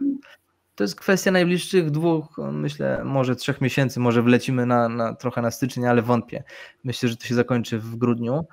E, I ludzie zapominają, jak paraboliczne wzrosty potrafią być na Bitcoinie, bo przez ostatni rok mieliśmy tak, na, tak naprawdę no, taką konsolidację między 60 a, a, a tam 30 tysięcy. Natomiast to jest to, co najprawdopodobniej nas czeka. To jest oczywiście trochę przesunięte, bo no mówię, te, te wykresy, te fraktalne, one charakteryzują się tym, że często są takim, taką wskazówką tego, co, co może się dziać. Natomiast no, ta jednak czasoprzestrzeń ulega e, deformacji, ona się wydłuża, on, można nią e, troszkę, troszkę manipulować, więc myślę... No myślę to niebywałe odzwierciedlenie jest, wiesz Luka? Niebywałe. No, szczególnie jeśli przejdziemy na wykres, mówię, dzienny, to tutaj naprawdę no zobaczcie, co do, co do joty, po prostu jak pattern taki wszech, jak we wszechświecie, tak? Jak ten wzorzec uniwersalny. Tak. E, no, mówię, akurat na najbliższe dni on przewiduje jakąś tam lekką cofkę, więc, więc zobaczymy. My się nie martwimy. My się nie martwimy, bo mówię, inwestujemy długoterminowo już od zeszłego roku, więc, więc nie, ma, nie ma żadnego tutaj zagrożenia. E, mówię, ten fraktal wskazuje na 300 tysięcy, 300 tysięcy to jest target e, zarówno Citibanku, jak i wielu innych tutaj e, wskazówek, e, wskazówek technicznych. Chociażby jeśli weźmiemy sobie, no właśnie, bo tutaj ominęliśmy wiele, wiele ciekawych informacji. Mm. No ja już wiem, że my robimy następny odcinek z tobą. Słuchajcie, no tu jest, tu jest tak, taka bardzo fajna strona która pokazuje różne, różne tutaj statystyki, no, ze, ze szczególnym uwzględnieniem tych modeli stock to flow model i one wskazują, że ten szczyt według, według tego wykresu to jest ponad 100 tysięcy dolarów, ale jak miało to miejsce przy poprzednim, przy poprzedniej hoście, ten szczyt jest, ta kreska niebieska jest wybijana sporo w górę, więc rzeczywiście to, to jest skala logarytmiczna, więc jeśli ten wykres dobije tutaj, to, to będzie właśnie gdzieś 300 tysięcy pewnie dolarów. Natomiast tutaj tych wykresów jest naprawdę, naprawdę całkiem sporo. Ten z kolei pokazuje e, Bitcoin Stock to Flow Cross Asset Model na 260 tysięcy. Mamy, mamy przeróżne tutaj projekcje, możemy to sobie e, analizować. Powtórka taka jeden do jednego z poprzednich cykli wskazywałaby na prawie 500 tysięcy dolarów za, za jednostkę. Mówię, tego jest, tego jest całkiem, całkiem sporo, warto to sobie prześledzić. Natomiast nie będziemy się tutaj nad tym koncentrować. O. Powiedziałeś coś takiego, że wygląda na to, że ten algorytm, tak, wykorzystywany do wykreowania jakiejś wartości na świecie, ma taką funkcję czegoś stabilizującego energię czyli odzwierciedlającego pewne procesy, tak, i, i stabilizującego te procesy, no właśnie w pewnych cyklach, tak. Ciekawe, czy to nie jest jakieś właśnie odzwierciedlenie kwantowe tego, co się dzieje. No popatrz, mamy, mamy koronakryzys, tak, zbliżamy się do resetu, nie wiemy jakiego, a Bitcoin idzie do góry. Tak. No, wiecie, no, są różne, różne teorie, natomiast ja lubię patrzeć na to, co się działo. Jeśli mam jakieś cykle i potrafię je zidentyfikować, to lubię je gdzieś tam porównywać, doszukiwać jakichś, jakichś podobieństw. No tutaj te podobieństwa, jak widzimy, są no, niezwykłe. Ten cykl jest bliźniaczo podobny do tego, co się działo między 13 a 17 rokiem, a wtedy Bitcoin zyskał tysiące, tysiące procent.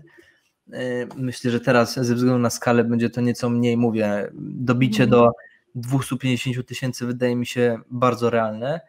Y, tym bardziej, że tak jak mówiłem, jest analiza Citibanku, y, czyli banksterów, którzy mówią, że 318 tysięcy za bitcoina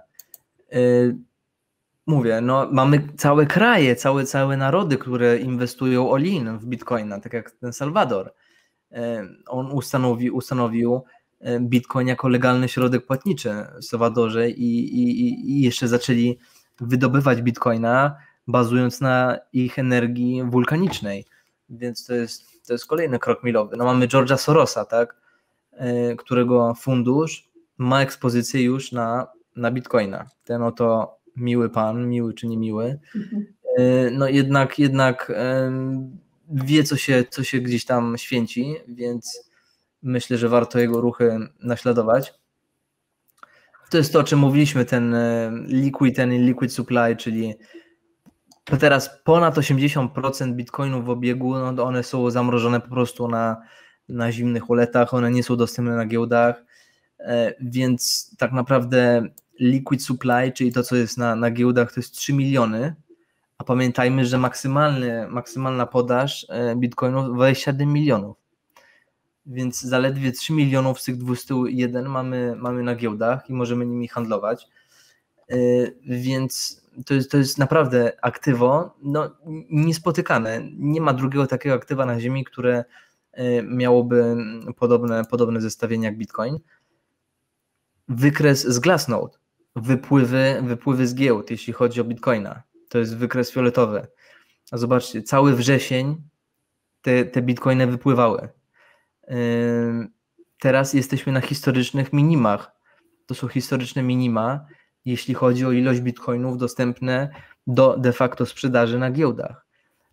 Więc, więc to jest oczywiście czynnik, który przemawia za wzrostem cen.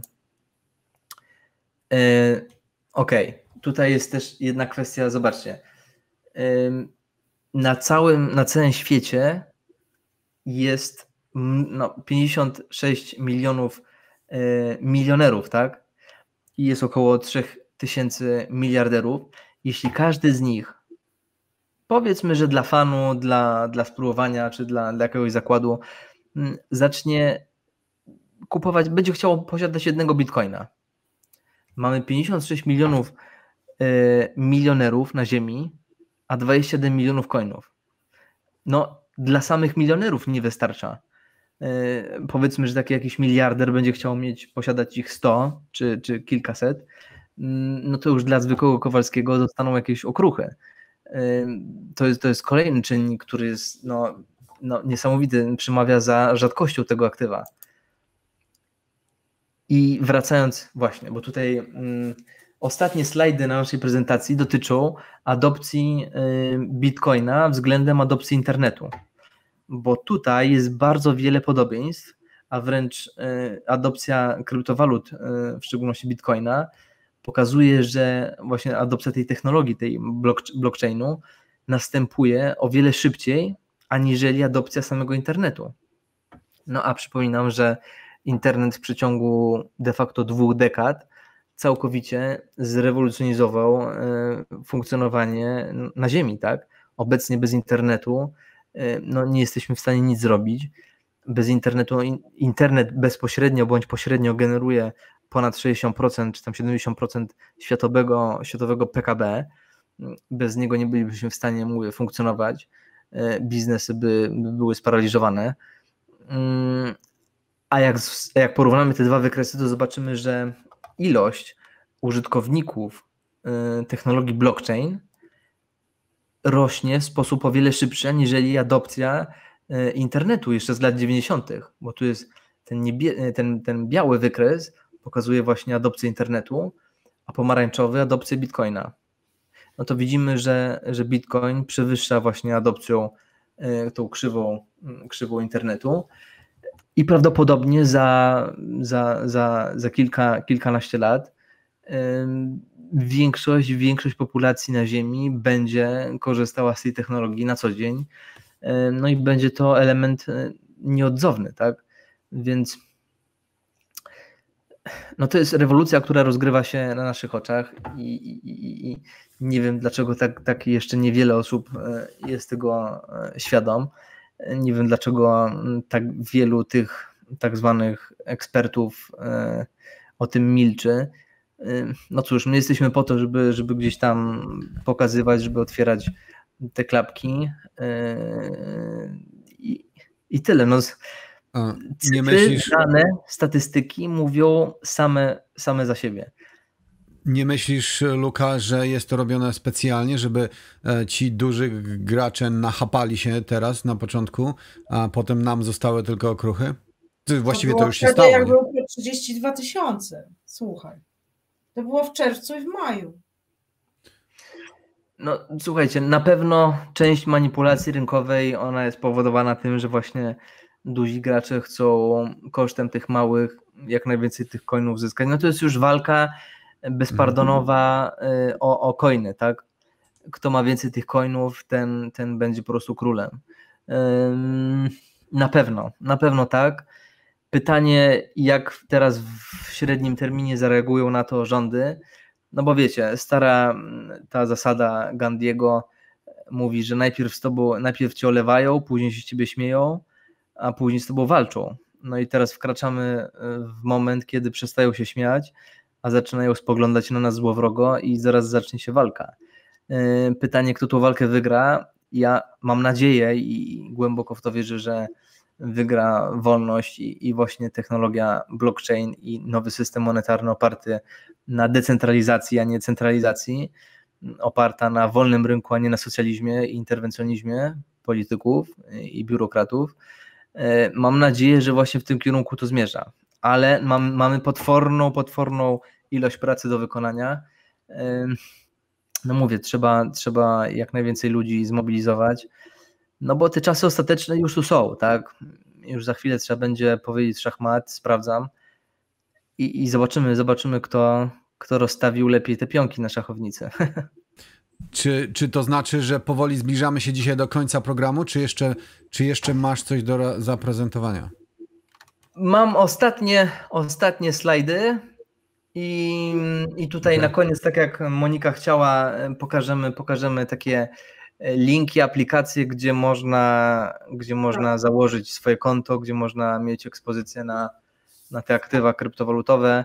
Mm, no i kończące słowo takie powiedzmy, no nie porada inwestycyjna, ale, ale coś, coś, coś tam ode mnie analitycznie.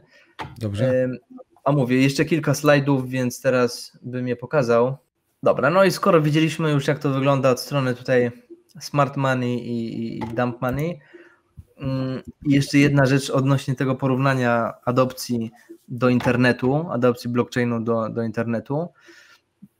I tutaj są dane po prostu z Banku Światowego, że ponad 30% światowej populacji dorosłych ludzi nie ma dostępu do takich podstawowych usług bankowych.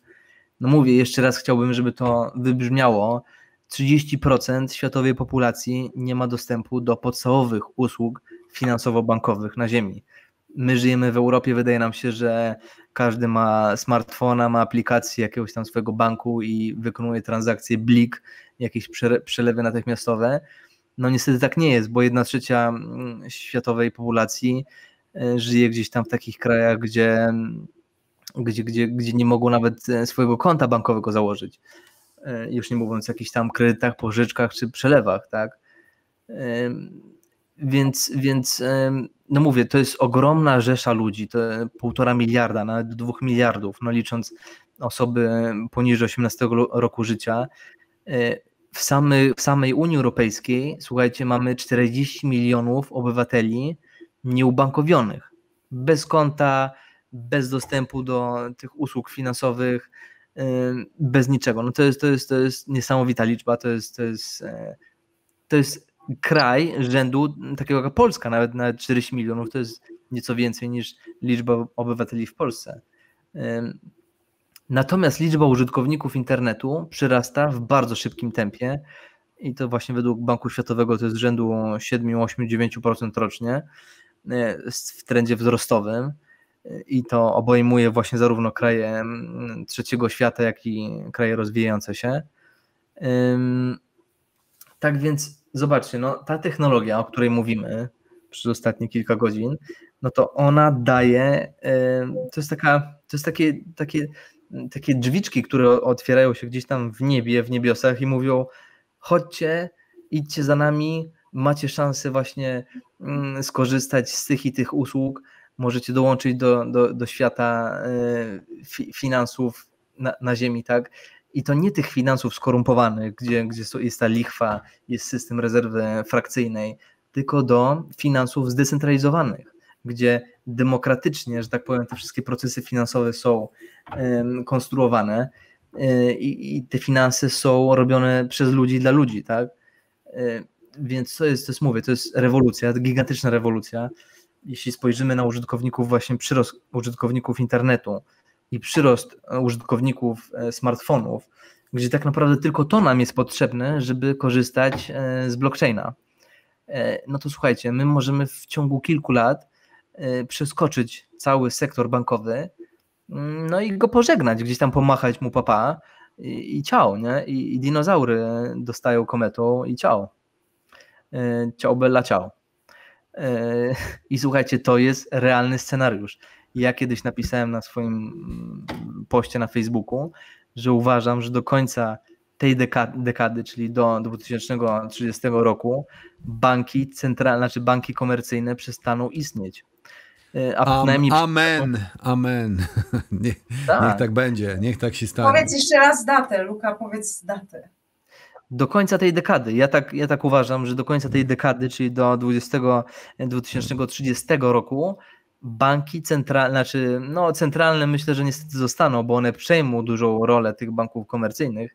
Natomiast banki komercyjne typu, wiecie, no PKO SA, BNP Paribas, Deutsche Bank, bla bla bla, one przestaną istnieć, a przynajmniej przestaną odgrywać tak znaczącą rolę w gospodarkach światowych, jaką e, odgrywają obecnie one będą mieć rolę taką peryferyjną, tylko powiedzmy jakąś doradczą, doradczą inwestycji, etc. mm, przestaną pełnić właśnie taką gigantyczną rolę trans, transferów pieniężnych, rozliczeń, którą pełną, pełnią obecnie. E, I to jest moim zdaniem kwestia czasu i to naprawdę niezbyt odległego. Niektórym to się wydaje jakiś, że to jest kosmos, że, że ktoś tam bredzi, że przecież banki od, od stuleci istnieją i zarządzają światem i to się nigdy nie skończy. No moim zdaniem każdy cykl gdzieś tam dobiega swojego końca, gdzieś tam się kończy, rozpoczyna się nowy i właśnie myślę, że rozpoczynamy nowy cykl. Kto się pierwszy do niego załaduje, ten najwięcej skorzysta. Więc myślę, że to jest ostatni dzwonek dla wielu Kowalskich, żeby się obudzić. Mówię, kończąc, wielu się obawia regulacji, regulatorów, biurokratów, że zablokują bitcoina. Ostatnio Putin powiedział, że nie zamierza e, blokować bitcoina. Ostatnio w Stanach powiedzieli regulatorzy, że nie zamierzają banować bitcoina. E, co więcej, dużo takich właśnie rządowych instytucji dopuszcza mm, obrót kryptowalutami, nawet stablecoinami między, w rozliczeniach międzybankowych.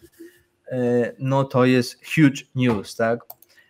tak jak wspominaliśmy ostatnio, ta, te liczby mówią same za siebie, czemu, czemu warto się pozycjonować w nowe technologie i w nowe rozwiązania monetarno-finansowe. Y, to jest w sumie na, na, na zakończenie, y, bo ja osobiście mówię, największy potencjał tak naprawdę rozwoju, nie tylko takiego cenowego, ale też rzeczywistego zastosowania w praktyce, w życiu codziennym, no upatruję w projektach, które gdzieś tam powstają tak, na, na bazie tej nowej technologii i są to projekty o przeróżnej, przeróżnej charakterystyce, dotykające przeróżnych tutaj nisz. Są to od zdecentralizowanych usług finansowych poprzez właśnie tokenizację aktywów, Internet of Things, zdecentralizowane, zdecentralizowane platformy, czy to właśnie streamingowe, czy to platformy społecznościowe. Widzimy, co się dzieje z, z takimi platformami jak Facebook, jak YouTube, które są cenzurowane na każdym kroku. Jeśli ktoś opublikuje post niezgodny z jakimś tam, prawda. Znaczy już nawet nikt nie wie, jakie są te standardy, wiesz, bo co byś nie napisał, tak. to y, mogą ci zdjąć. Niezależnie od tego, co tam w środku jest.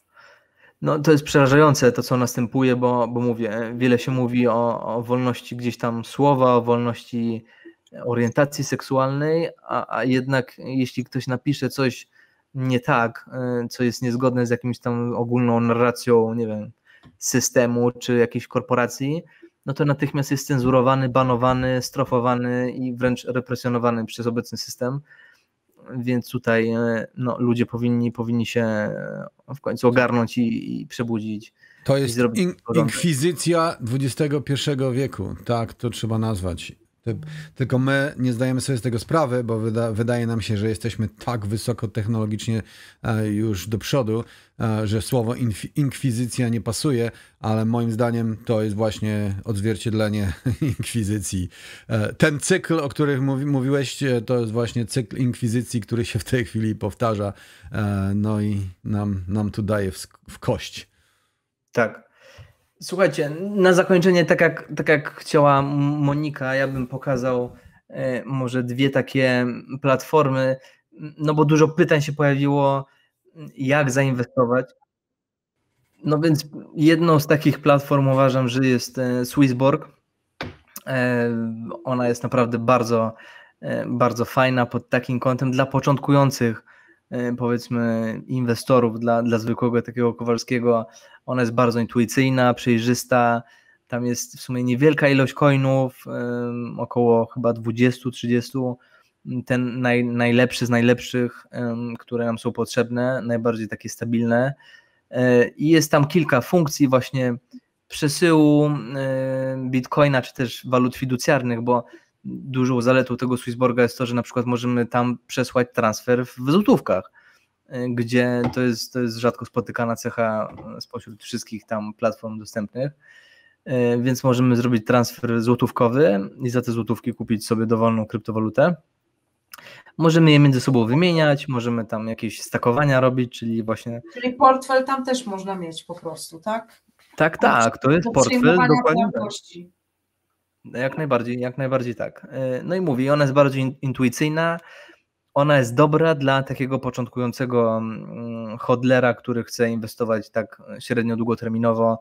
Mm, ona jest pod tym kątem, no, moim zdaniem, wyśmienita. Mm, tym bardziej, że tam oferuje jakieś takie bonusy. Jeśli, jeśli tutaj załączymy link, to, to z tego linka można tam jeszcze jakiegoś bonusa dostać. Natomiast jest jeszcze jedna platforma, która jest no, największa na rynku, o tym pewnie wszyscy słyszeli, no to jest Binance. Ym, wiadomo, no, yy, no największa. Kłopoty były z Binance'em.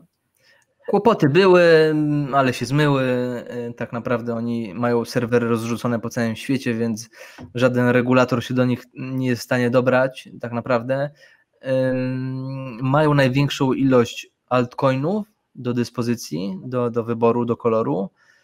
Y, mają szereg instrumentów finansowych, tylko tak jak mówię, to jest platforma już dla powiedzmy zaawansowanych osób, które mają doświadczenie powiedzmy w tradingu, w analizie jakichś tam rynków finansowych. Więc jeśli ktoś nie ma takiej wiedzy, nie ma czasu na to, żeby to śledzić, tradować, y, moim zdaniem tradowanie na rynku kryptowalutowym jest samobójstwem, bo ponad 98% osób traci na tym rynku, y, grając krótko. Powinno się jednak kogoś zatrudniać do tego, tak? Twoim zdaniem.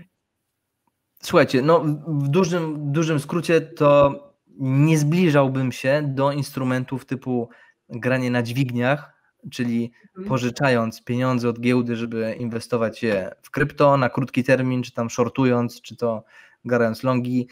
Y, trzymajmy się od tego z daleka, bo zdecydowana większość osób na tym traci, mimo że rynek w ciągu powiedzmy roku, dwóch zyskuje kilka tysięcy procent, to 90% osób na tym traci, wychodzi naprawdę na, na, na minusie albo w najlepszym przypadku na zero.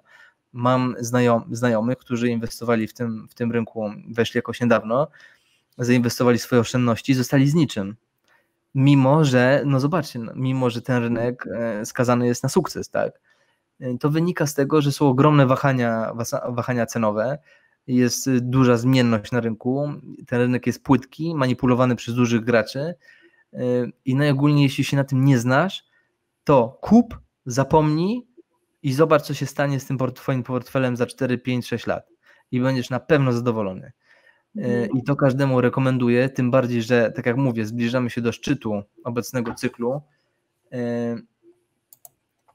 Obecny cykl, no to jest, mówię, zostały, zostały może ze 2-3 miesiące, więc psychologia tłumu jest taka, że wszyscy się załadują, gdy będzie o tym głośno, jeśli Kowalski zobaczy, że zyskał na, na powiedzmy w ciągu miesiąca na Bitcoinie dwukrotnie, no to za miesiąc weźmie pożyczkę, weźmie pożyczkę gotówkową, weźmie chwilówkę i wejdzie all-in, wejdzie z wszystkimi swoimi oszczędnościami, yy, zabierze rentę teściowej i, i właduje to w krypto, myśląc, że... Może nie uczy.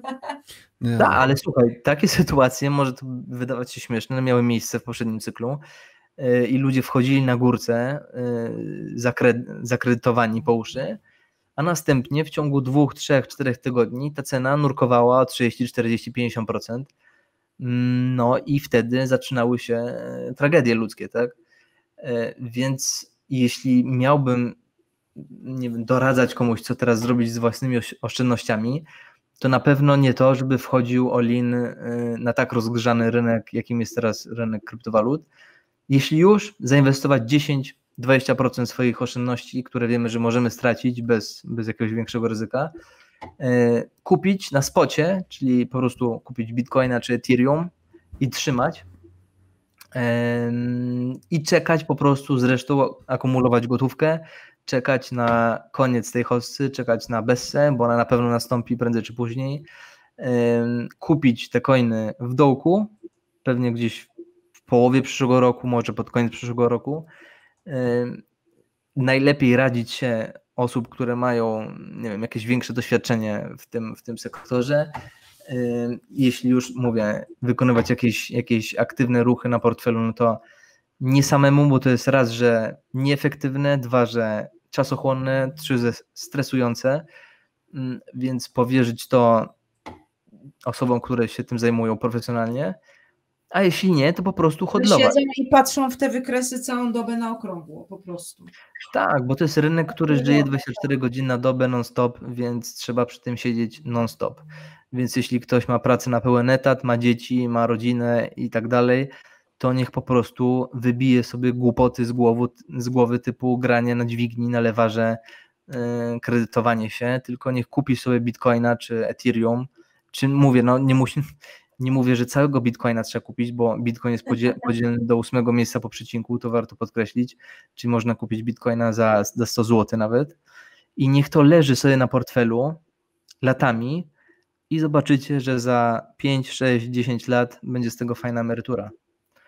Ale tyle. Luka, y, czyli niekoniecznie nawet trzeba zakładać portfel, bo możesz do bitomatu pójść, prawda? Kupić sobie coś tam. No tak, w bitomatach akurat y, tam prowizja jest dość spora. Na Swissborgu czy na Binance jest o wiele mniejsza, Aha. jeśli chodzi o zakup bitcoina. Oczywiście te bitomaty są, no nie wiem, one, one teraz się namnażają, jest ich, ich jest coraz więcej. Na razie było ich dość, dość niewiele w Polsce, ale z czasem będzie ich przybywać. Z czasem właśnie jak ten bitcoin będzie przychodził z tą nakładką Lightning Network, no to stanie się to bardziej, że tak powiem, przyjazne, user-friendly. Natomiast mówię, na chwilę obecną polecam te dwie platformy, Swissborg dla mniej zaawansowanych, Binance dla bardziej zaawansowanych. Mimo wszystko obecnie odradzałbym wchodzenie gdzieś tam w większą sumą pieniędzy w ten rynek, mimo że uważam, że Bitcoin zrobi jeszcze razy, razy 3, razy 4 do końca roku bo to jest po prostu gra na emocjach.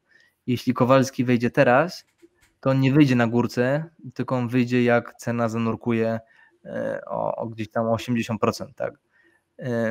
To, to jest gra, która jest rozgrywana przez wielkich graczy, przez fundusze od wielu, wielu lat, od wielu cykli i po prostu miejcie to na uwadze. E, mówię, żeby zacząć, żeby zacząć, żeby zacząć testować to, to polecam tą platformę Swissborg. Y, jak załączymy link, tam będzie jeszcze bonus do tego, więc można sobie spokojnie jakimiś tam naprawdę zaskórniakami, grosiczkami testować, zobaczyć jak to funkcjonuje, jak to działa i trzymać długoterminowo, nie spekulować na tym, nie stresować się, bo mówię, korekty potrafią być gigantyczne na Bitcoinie, ale później zyski są jeszcze wielokrotnie wyższe aniżeli te, te, te korekty, więc no cierpliwości, tak? Ta, ten rynek wymaga ogromnej cierpliwości, mm, tego uczy, pokory y, i na pewno karci zachłanność i takie granie spekulacyjne na krótki termin, bo słuchajcie, jeśli ci, co teraz nas słuchają i mają zamiar po tym programie wejść na którąś z tych giełd i kupić jakieś altcoiny na dźwigni, E, licząc na to, że będzie ten wystrzał cenowy, to gwarantuję Wam, że stracicie wszystko. E, w 99% stracicie wszystko. I to mówię z doświadczenia, bo sam to przechodziłem. Ja byłem w poprzednim cyklu, w 16 roku, 17. Wiem, jak to wygląda. Widziałem, jak ludzie tracą majątki, e, tracą oszczędności życia na kryptowalutach, mimo że one zyskują po kilkaset tysięcy procent w ciągu cyklu. To jest rynek niezwykle agresywny, tam grasują rekiny finansowe, które tylko polują na takie owieczki, na takich kowalskich, którzy nie mają pojęcia co robią, tylko klikają w guziczki buy i, i, i sell. Y, więc nie róbcie tego.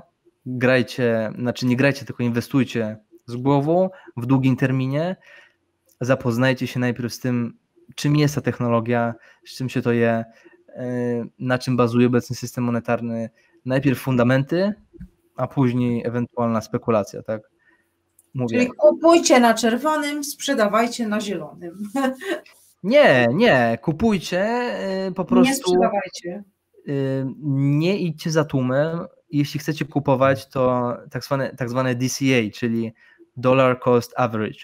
Czyli alokujcie co miesiąc, powiedzmy 100 zł, róbcie mm. tak przez 5-6 lat i zobaczycie, że w ciągu tych 5-6 lat dorobicie się na pokaźną emeryturę i będziecie spać spokojnie, wy i wasze dzieci, i wasze wnuki. I to jest bardzo optymistyczne.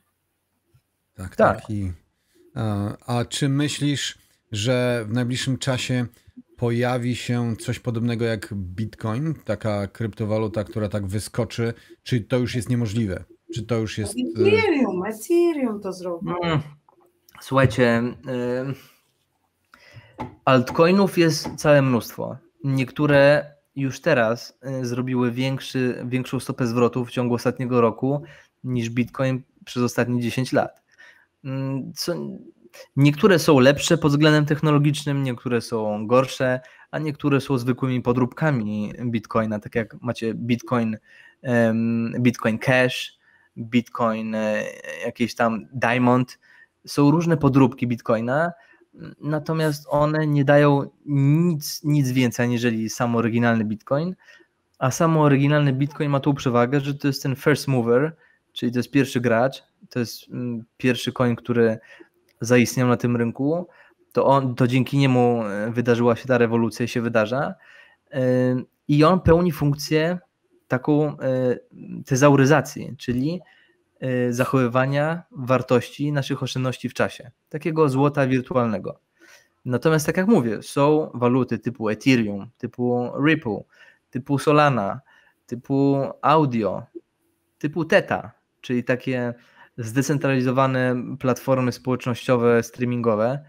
E, jest wiele różnych innych walut bazujących na NFT, czyli non-fungible tokens, tokenizację różnych aktywów. Tych sektorów jest multum i tak naprawdę tylko, e, tylko ludzka wyobraźnia ogranicza to, to, to pole, w którą stronę to, to, to, może, to może pójść. Mm, więc tych altcoinów jest całe mnóstwo niektóre będą generowały o wiele wyższe stopy zwrotu niż Bitcoin, a niektóre to są skamy, które spadną do zera niebawem. A nawet większość, większość z nich spadnie do zera, więc przestrzegam przed jakimiś tam psimi coinami, czy... Szarżami, tak. Nie, no jest dużo coinów, które, które, które są skamami, trzeba uważać też, bo jest bardzo dużo oszustów, którzy reklamują... Słuchajcie, jest mnóstwo oszustów na Telegramach, na Messengerach, na Whatsappie, którzy reklamują się jako, nie wiem, jako jakaś firma, jakiś startup blockchainowy, albo jacyś traderzy, którzy obiecują jakieś stopy zwrotu rekordowe i po prostu znikają z tymi coinami naszymi i, i więcej już ich nikt nie widział. E, więc pamiętajmy, że coiny twoje coiny to są coiny, które leżą na twoim cold wallecie, do którego masz ty ten seed phrase, czyli twoje hasło 12, złożone z 12 słów. Nikomu tego hasła nie udostępniasz, chowasz go w sejfie, tudzież palisz kartkę i zapamiętujesz te słowa. To jest najlepsze rozwiązanie. I tyle. I nie polujesz na żadne trady, nie polujesz na żadne tutaj granie na dźwigni, nie polujesz na żadnych e, gdzieś tam ekspertów na, na Messengerze, którzy się reklamują, że zrobił ci stopę zwrotu razy 100 tysięcy, e, bo stopa zwrotu, która jest generowana historycznie na, na kryptowalutach jest dostatecznie wysoka, e, żeby sobie spokojnie właśnie co miesiąc dokładać po te 100-200 zł, akumulować przez kilka lat i w perspektywie długoterminowej każdy na tym wyjdzie obronną ręką. Więc chciwość jest karana bardzo srogo, bardzo ostro na tym rynku i właśnie przed tym przestrzegam, w poprzednim odcinku też o tym mówiłem, że uważajcie, nie wchodźcie, nie wchodźcie e, zbyt dużą ilością gotówki, nie wchodźcie na lewarze, nie, nie zaciągajcie kredytów, żeby w to inwestować. Róbcie to z głową. Najlepiej mówię, teraz wejdźcie jakąś niewielką ilością kapitału, e, poczekajcie na korektę, która na pewno nastąpi prędzej czy później i akumulujcie w sposób taki zrównoważony przez dłuższy okres czasu.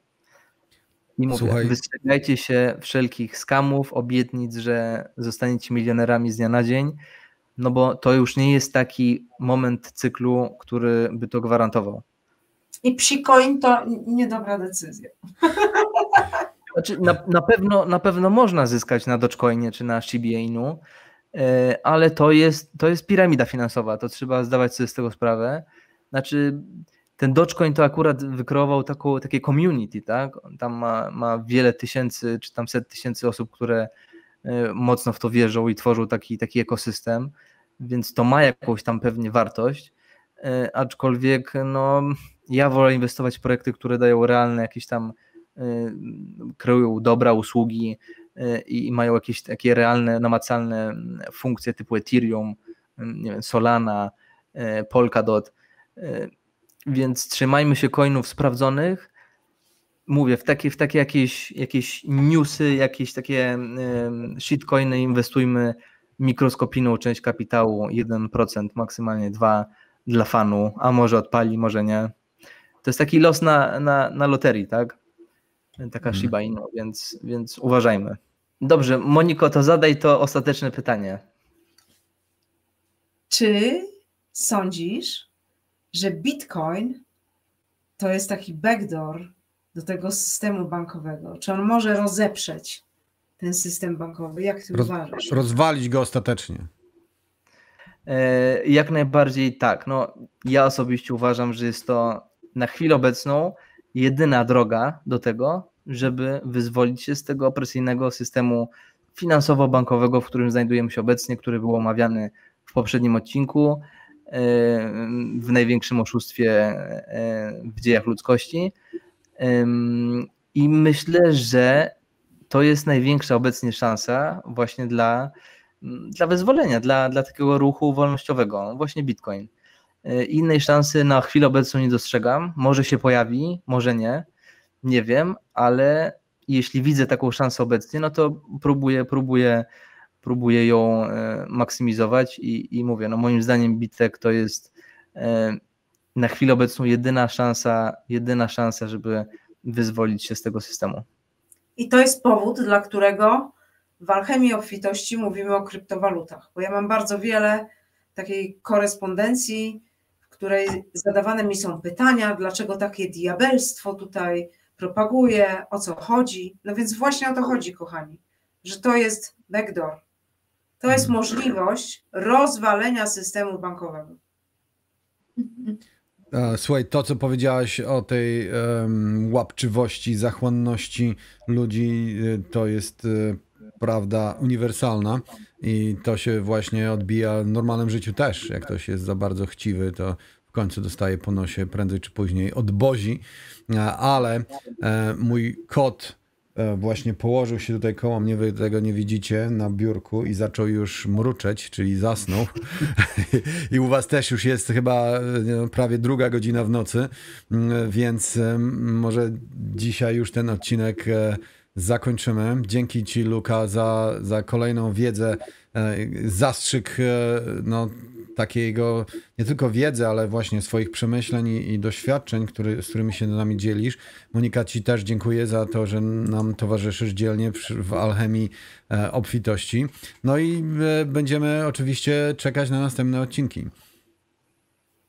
O stokenizowanym wszechświecie, nie? Mówimy. Bo kryptowaluty to stokenizowany wszechświat. Tak, no jeszcze, jeszcze kilka tematów nam pewnie zostało do omówienia, ale myślę, że większą Wszyscy część... czekają na praktykę, także ja ciebie w końcu dopadnę z tymi moimi tutaj pytaniami, wiesz. Dobra, pewnie. Dzięki wielkie za zaproszenie. Dzięki, dzięki wam. Dziękujemy, I trzymajcie, trzymajcie się. się.